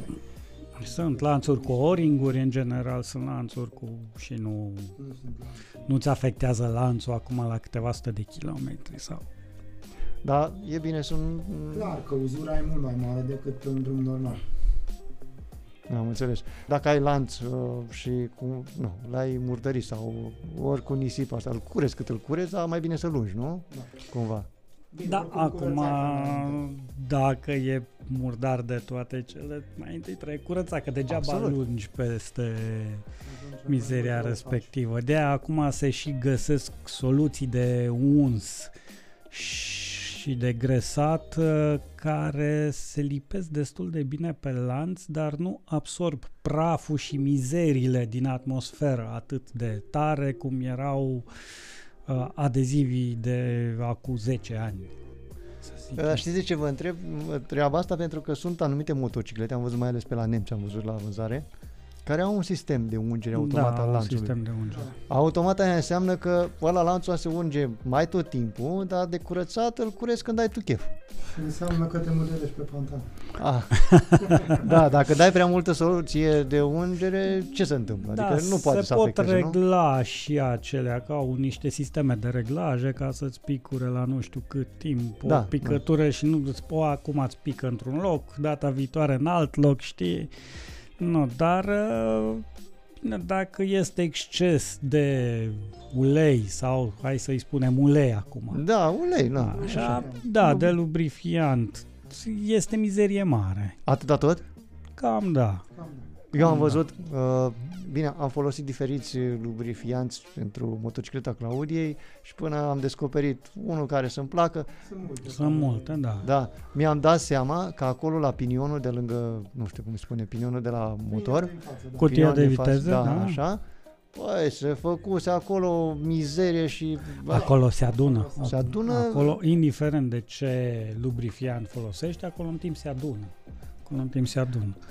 Dar uh, mă, mă refer că toată chestia asta e că dacă dai prea mult ulei, nu? Se poate aduna mult mai repede acolo. Da, da, da. În general e bine să lungi și să aștepți să se usuce. Să nu să aștept să usuce? Da, adică Da, îl de- ungi, îl ungi seara și îl lași până dimineața Dimineața să, sau... să se usuce. A, deci nu lungi, Și plec Da. imediat. am înțeles. Au lungi, bei o cafea, mai stai un pic de vorbă și după aia pleci. Corect. Și băi, uite ce lanț am uns, ce nu știu ce, ia, ia râs Da, colegul, nu. da. Idealul așa ar fi, să nu pleci imediat după ce ai dat cu spray pe el. Ah, ok. Bun. Am vorbit de toate sistemele de ungere, de așa. Uh, hai să discutăm o problemă și cred că cam cu asta încheiem toată discuția, că am discutat o grămadă de lucruri tehnice, poate la un moment dat unii o să se plictisească. Sau prea puține. Sau prea puține, putem să discutăm, da? Uh, mult mai multe. Ideea e așa. Vreau să-mi cumpăr o motocicletă, mă duc într-o țară și vreau să-mi cumpăr o motocicletă. Mi s-a întâmplat și în cazul meu, dar vreau să mă duc într-o, uh, într-o țară și să cumpăr o motocicletă second. La ce ar trebui să fiu atent? Ca ați spus, s-ar putea să am șurubul îndoit de la suspensie, s-ar putea să am joc în uh, nu știu ce, s-ar putea la lanț nu știu ce. Bine, șurubul îndoit în suspensie probabil că este cazul cel mai minor sau cel mai ieftin, nu este o... Așa. Acum la ce ar trebui să se uite omul? E foarte dificil. Da, Prima e dată, destul voi ați de cumpărat o dificil. motocicletă acum. Nu, voi sunteți mecanici, știți foarte bine și nu neapărat că sunteți mecanici de BMW. Voi știți de motociclete în general. Că, nu. Că nu te duci, când te duci să cumperi o motocicletă, acum nu te duci să desfaci motocicleta omului, să vezi în Nu, ce stadiu. clar. Este o iei, nu, te uiți vizual la ea un pic, faci o tură, dacă ai o ureche, o asculți, vezi cum sună, îți place cum sună, cum se accelerează, Mm, te uiți la kilometri, da, și ăia poate să fie sau poate să nu fie ce arată pe bord în Chiar ziua dacă ai de computer de astăzi. bord? Da, bineînțeles. În ziua de astăzi se face orice. Wow, Și nu credeam. Da. Deci este teoretic motocicleta luată ca și orice alt lucru Utilă, motorizat, Este loterie, după părerea mea. Bine, când te să cumperi o mașină, Bine, te oricum uiți o la vezi, anumite adică, detalii. De exemplu, la mașini poți să verifici kilometri, poți să verifici un istoric. Uh, La motociclete încă este destul de început toată procedura. La, da. Deci o să apară. Dacă ne uităm peste 10 ani, sigur va fi istoric și la motociclete. Dar eu mă refer la chestii de genul ăla, că la mașină, de exemplu, când îți cumperi o mașină, te uiți să nu cumva să aibă pre, preșul prea tocit, la, așa. Na, Așa. ce- La, la motociclete, care sunt uh, superstițiile astea de care ar trebui să ții cont? Nu prea poți să Nu prea poți, că sunt, uh, depinde și de motociclist. Sunt, uite, de exemplu, să vorbim de manșoane, nu? Exact, Că, da. băi, uite ce uzate sunt manșoanele. Sunt motocicliști care chiar le strâng, strâng foarte tare în timpul mersului manșoanele și auzit, sunt Claudia? uh, motocicliști la care în 20.000 de kilometri se uzează manșoanele de zici care avea 50-60.000 de kilometri motocicleta. Uh, da, ok. Bun. Și sunt motociclete care au 100.000 de kilometri și arată mai bine și merg mai bine decât unele care au 40.000 de kilometri. Am înțeles. În Altceva. loc de manșone te poți uita la bătăturile. Din Altceva.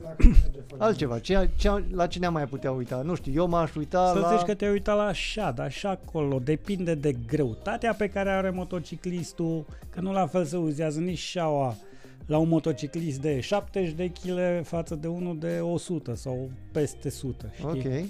Dar în general vezi și aspectul exterior Da. cum arată. Contează În treaba asta general- foarte mult? Da. În general, din ce am observat, o motocicletă care arată estetic bine, arată și tehnic bine. Acum, sunt foarte puține cazuri unde... Și, în general, prețul. Deci aici este... Da, iarăși- prețul spune cuvântul.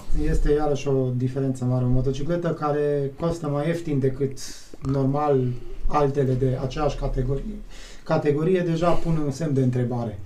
Și în general, până acum ce am văzut, motocicletele care au costat mai puțin, au costat dintr-o anumită cauză. Acum, ca client, nu poți să vezi. Că, de exemplu, se întâmplă și la noi.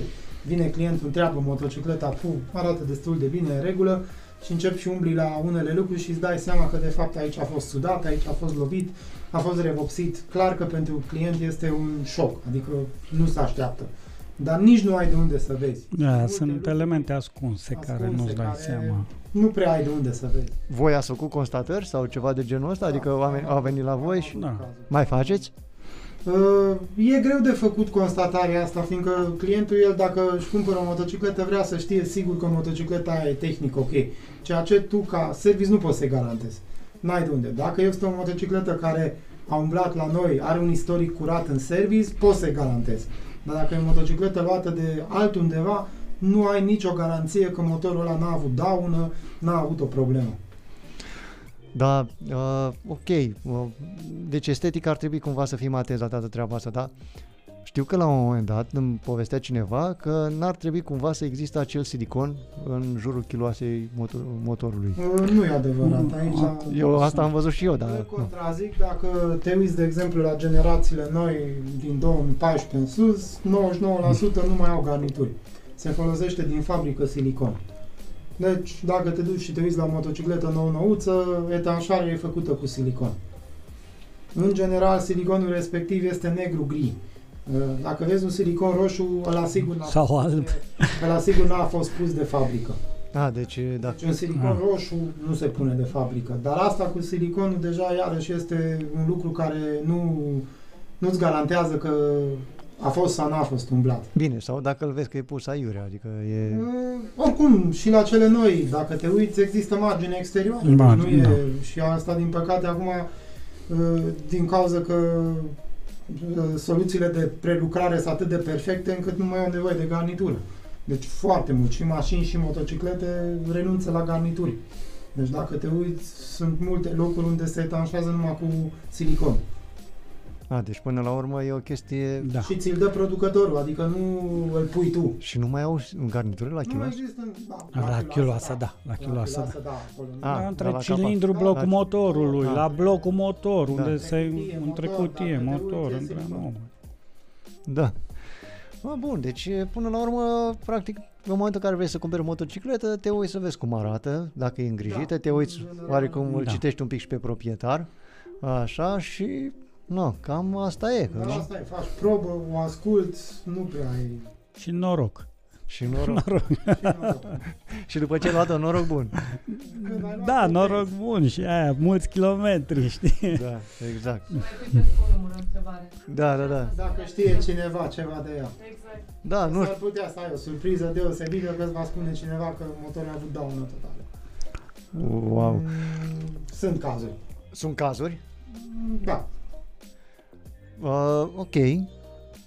Bun, să zicem că nu ai avut daună total, ai avut un mic accident, ceva de genul, ai luat o groapă, ai, ai strâmbat Aia, ceva. Uh, Uh, minore, alea. da, eu vreau să vă întreb în momentul în care ai luat și ai îndoit jantele, de exemplu, mai ales jantele de uh, cu spițe. Da. Așa.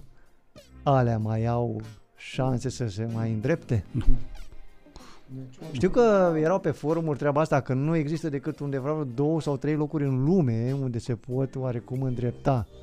eu, cumva. Eu nu mai am încredere în așa ceva. Adică o geantă lovită, mai ales la două roți, necesită. Nu prea mai ai șansa să le roluiești, nu ai dispozitive. Dar n-ai, nu știu dacă Deci nu poți să se le pot. roluiești pe alea cu spițe, poți? Uh, normal, nu. deci cercul nu cred că ți-l mai refaci. Numai d- dacă ți-l desface, știi, am auzisem pe undeva că dacă îți desface spițele și sunt două role și merge o rolă, dar e ceva... Deja vorbim, cred că, da, de fabrică acolo. Da, nu știu ce să zic. Nici de alea turnate, nici de astea cu spițe. Poate să apară o fisură pe care nu o vezi, poate să apară o orice și nu... Dacă le încălzești, cred că nu le face Nu. Mai bine. rău, mai rău. Mai rău. Se, se moaie materialul acolo, nu? Corect. Da. Bun. Atunci, ați întâlnit să fie motociclete care o roată din față să meargă într-un fel și roata din spate, adică urma de la roata din față să nu calce pe urma de roata din spate? Da. Da.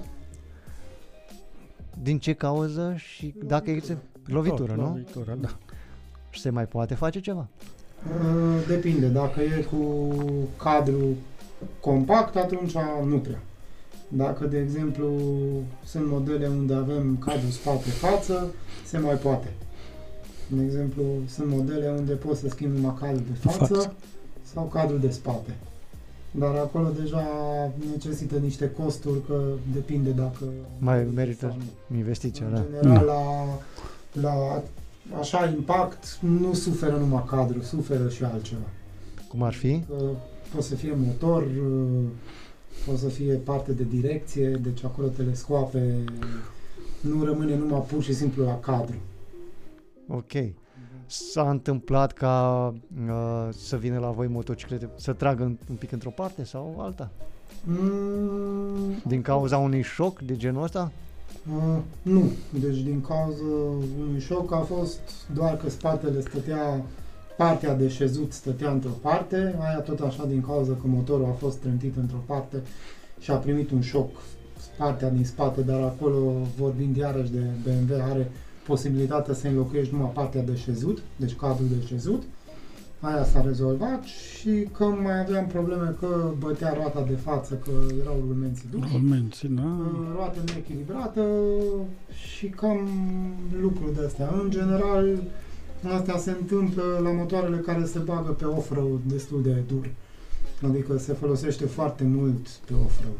Adică Aia- să lovești. Deci Aia strângi. se vede, aia se vede pe o motocicletă care este mers pe drum normal și un 10-20% off-road, că până la urmă Da. pentru asta am luat-o. Da, fiecare și vrea să... sunt motoarele care merg 80% off-road și 20% asfalt, clar că se vede diferența.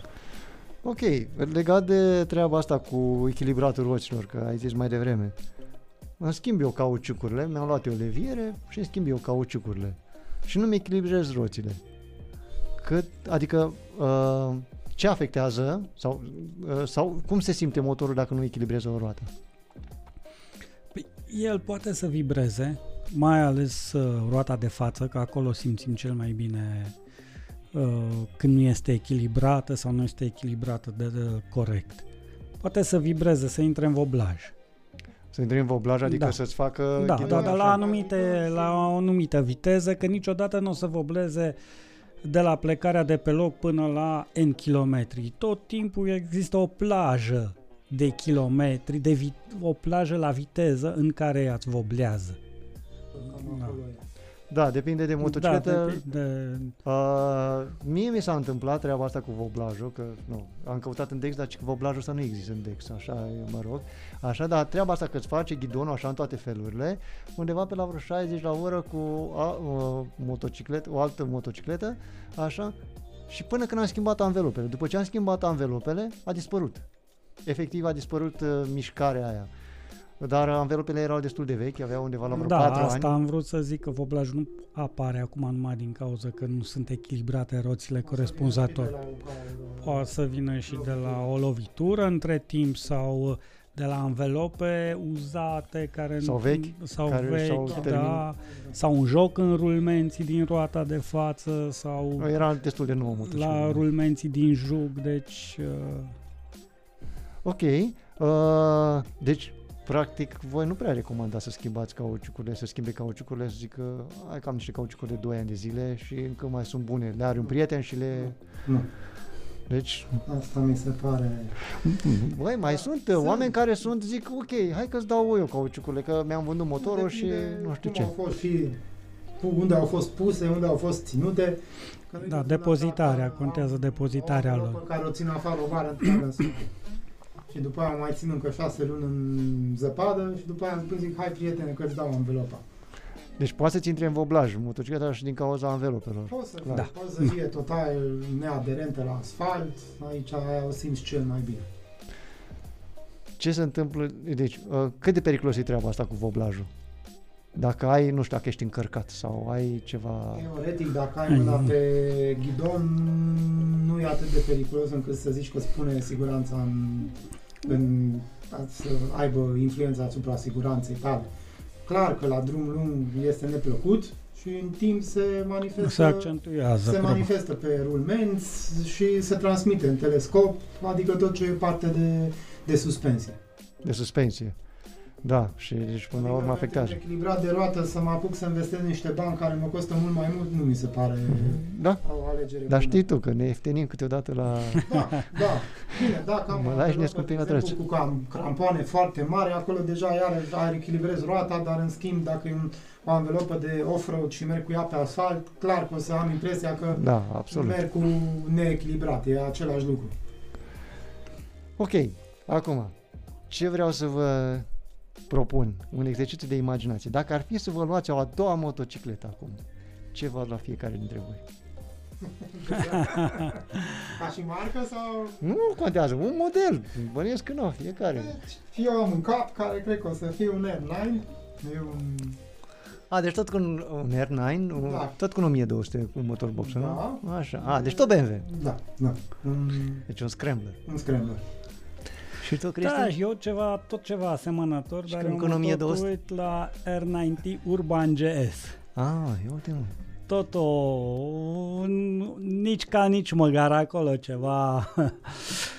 e o variantă care mi se pare Și dacă ar fi să păstrați doar una din ele, pe care aș spus? GS-ul. Aș păstra. De ce GS-ul? Uh, După părerea mea, acum, părerea mea personală, e o motocicletă care îți cam...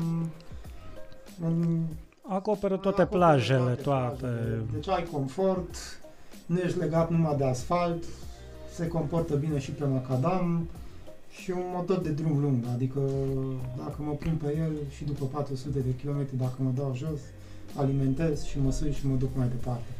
Exact, da, știu, cunosc. E, cum să zic, este motorul nu neapărat, fiindcă e BMW, pur și simplu pentru faptul că e și sigur. Asta pot să zic. E un motor care, din punctul meu de vedere, frână și confort și cam tot ce poți să cer are. Bun, deci ați păstrat GS-ul. Ok, da. Este, uh, cred că este cea mai înțeleaptă treabă că voi faceți uh, ture lungi. Mai ne pierdem un kilometru. Da. Faceți ture lungi. Voi de fapt sunteți, acum n-am spus oamenilor, dar ei sunt motocicliști la distanță lungă. Adică vacanțele lor sunt ceva de genul, hai să trecem prin o șapte-opt țări și după aia ne întoarcem acasă, după ce mai vizităm încă alte trei pe care nu le aveam în plan. În general e că drumul pleacă, de exemplu, până în, lângă graniță în Ungaria și de fapt ne trezim undeva în Austria sus pe munți. Dar ați, ați fost la un moment dat în Albania acum un an jumate, doi. Ah, da, a fost de mai multe ori, dar în Albania... Am băgat niște ture. Ați băgat, nu? Da. Și, Nu suntem între ele care merg cel mai mult, dar ne place să mergem. ok, Oricărui motociclist îi place să meargă, presupun, dacă... da, normal, mai ales care are o motocicletă de genul în care poate să-și pună orice cu el acolo, adică jumătate de portbagaj de mașină, așa, și, pardon, o, doar o cutiuță mică a noastră, Da. Așa, doar una. așa. Uh, voi acum, nu, plecați în ture lungi, luați scule cu voi. N-am luat niciodată. Nu, Uh, că sunteți un fel de Mag- MacGyver amândoi sau că... nu, n-ai ce Nu, face dar cu nu el. prea ai ce face cu ele. Hai că se deșurubează un șurub banal sau ceva. Probabil că găsești o cheie sau o șurubelniță undeva să le strângi. Dar dacă ai ceva mai aprofundat sau așa, n-ai ce să Un faci. calculator mic cu chestii, nu luați la voi să știți, să îndepărtați vreo eroare, vreo Ba ceva. da, luăm calculatorul de la telefonul la care face plus și minus, să vedem cât ne-a mai rămas, cum ne-a mai rămas. S- uh, Sunt uh, câteva calculatoare în piață care recomandă dacă te duci, nu știu, pe off-road, să ai calculator cu tine în caz că apare vreo eroare să te scoți să duci până la primul serviciu sau ceva genul. Cum eroarea nu rezolvă Nu problema. rezolvă problema dacă dai de Are eroare. mit. Și dacă Da. se întâmplă și dacă se întâmplă să, nu știu, uh, să aveți o problemă, uh, cum uh, faceți să nu ajungeți să vă oprească problema asta din vacanța voastră? Adică ce faceți înainte? Nu luați scule la voi, am înțeles. Dar dacă se întâmplă să ai o problemă, ce faci? Vă faceți o asigurare de călătorie, de mm, treburi de genul ăsta sau cum procedați? Sigur. Păcate nu ai așa asigurări unde să... Cel mai fain ar fi să ai o asigurare cu cu ăsta, cum îi se zice? Ah, da, cu- transport, sau cu ce? transport asigurat, că până la urmă urme despre asta e vorba. Da, eu mă refer la o chestie de depanare, adică nu. Acum, dacă, Doamne ferește, ți se strică în străinătate, din păcate scoți cadrul dacă ai și îl rezolvi acolo Ah, ceea ce e corect. ustură. Deci, clar, ustură, sau faci cumva să aduci motorul în țară. Ok, deci nu apelați la un sistem de genul ăsta de, nu știu. N-am N-ai, apelat nu- niciodată. n-ai- n-ai ce N-am să- apelat adică dacă, niciodată. Doamne ferește, se strică, încerci să repari dacă poți, dar în general, hai să zicem că rămâi fără o baterie, faci o pană și cam lucruri de astea. Dar dacă se strică ceva mai mare... Mai n-ai ce major, n-ai ce să faci. Deci, până la urmă, sculele nu cred că ne ajută, nu? Mai ales că motocicletele astea foarte sunt mult, așa, nu. ok? Și atunci, ce trebuie să verificăm uh, la motocicletă ca să putem să plecăm liniștiți? Facem o verificare vizuală, verificăm niveluri, uh, strângeri la roți, verificăm plăcuțele, să avem uh, un, o rezervă de plăcuțe pentru cam câți kilometri credem că facem. Ah, ok, da, bun asta. Mm, și mare lucru cam asta e, că nu ne apucăm să desfacem motorul, să vedem cum stăm cu segmenții, cum stăm, că nu ai cum, e- efectiv. Da. Nu? Dacă el funcționează în parametrii, zgomotul e zgomotul lui care îl, îl face și trebuie să-l facă, nu auzim uh, alte sunete distincte sau te urci pe el și ai plecat. Și acum uh, o ultimă întrebare. Care a fost motorul pe care l-ați văzut cu cei mai mulți kilometri? Adică nu, care, care au fost cei mai mulți kilometri văzut la un motor? Mm, 232 de mii. Parcă așa ceva. 232 de mii? Da, aia, aia înseamnă că nu mai e meritul motocicletei și meritul proprietarului, nu? Da, bineînțeles. Acolo proprietarul făcea cam 10.000 pe lună jumate. 10.000 pe o lună jumate. Înseamnă că în 2 ani a făcut kilometri ăștia. Uh, Bine. Trei. a început Hai să zicem trei, trei patru. ani, trei, patru ani. Wow, A mers. a mers. Deci, practic, A uh, fost un motor care nu a Și a fost la un RT, nu? Când RT. eu am văzut prima dată motocicleta, mi-a zis proprietarul că după o lună să-i aduc filtrele, că, că își face schimbul de ulei și eu am râs. Și după o lună a fost în serviciu cu 10.000 de kilometri. Wow, Și eu am zis la fel. da. Și motocicleta trecând prin mâina mea de la început a ajuns undeva la 232 de mii. După aia n-am mai văzut-o. Dar motocicleta știu că există încă. Și am funcționează, funcționează. 240-250 de mii. Deci, până la urmă, ca să avem o motocicletă dintre aia cu mulți, mulți, mulți kilometri, trebuie să avem grijă de ea. Da. Mai des decât ar trebui și scrie la carte, nu? Corect. corect. Așa. Și dacă se întâmplă ceva, cumva să te duci la cineva care e specializat, să nu... În general, da. Să pui Da. da. de calitate și să nu faci rabat la, la calitate. Ok. Deci până la urmă, mulți kilometri la o motocicletă sunt datorită oamenilor pe care le conduc, nu neapărat constructorilor, nu? Și constructorul- dar constructorul omului spuneai care cuvântul, merge, că- adică Sunt Mm. oameni care pot să pună o motocicletă în 50.000 de kilometri pe, Pe butuc butuc. și sunt alții Ați avut? care- O, da. O, da, o, cum să nu? O, da. Motociclete de genul de 200.000 de kilometri care s-a distrus la 50.000? Da, bineînțeles. Wow! Și cauzele ar, au fost că Funcționarea normală și Unde neîntreținere. vedeai gropi Și așa acolo mergeai. Wow, da. Adică, A, te doare inima când vezi așa ceva. uh, Din păcate, toată lumea cu banii lui face Da. Ce crede, nu noi decidem asta, dar uh, părerea mea, cine investește într-o motocicletă înseamnă că și are grijă de ea. Da, nu corect. întotdeauna este chiar dovada, dar uh, sunt. Deci, ca să avem o motocicletă care Trebuie să ai grijă de ea. și să ai grijă de ea. Să ai grijă de ea. Să mai înghiți că vine nevasta și spune Da. că bibilești mai mult decât ar trebui. Corect. Producătorul ți-o fabrică, știi cum e, dar el nu zice că, băi, motocicleta asta, cu ea poți să mergi 100% off-road sau poți să mergi numai pe drumul respectiv sau...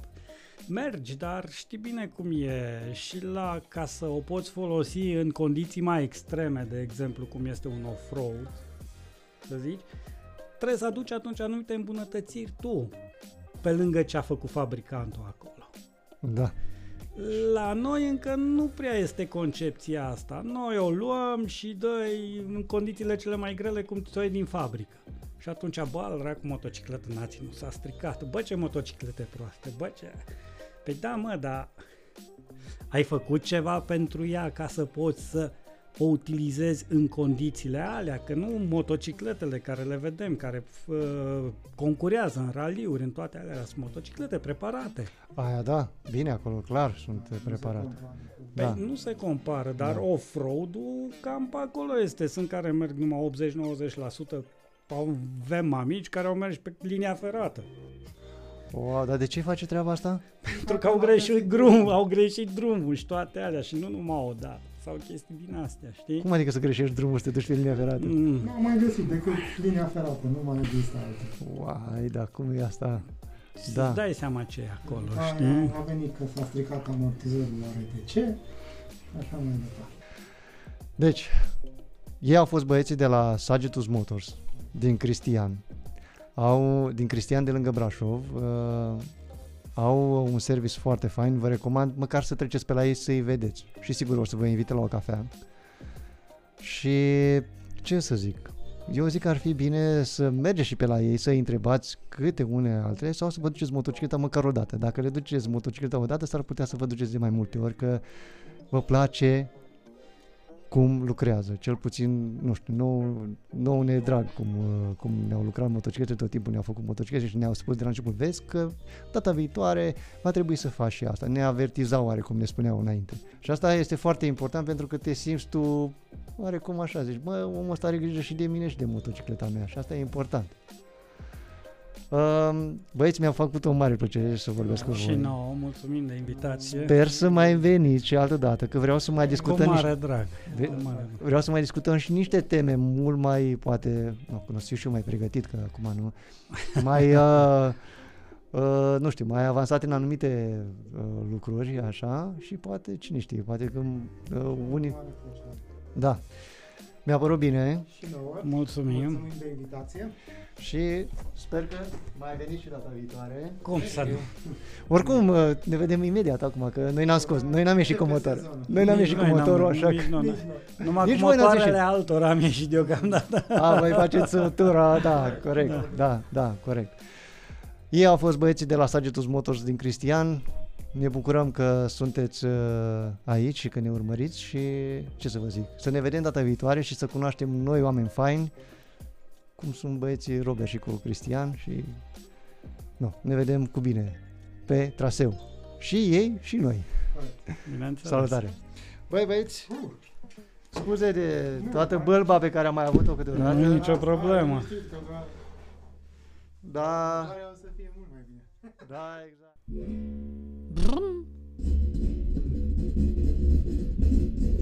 Stai, unde te grăbești? Dă-ne un like, un share și un subscribe. Și lasă-ne și un comentariu.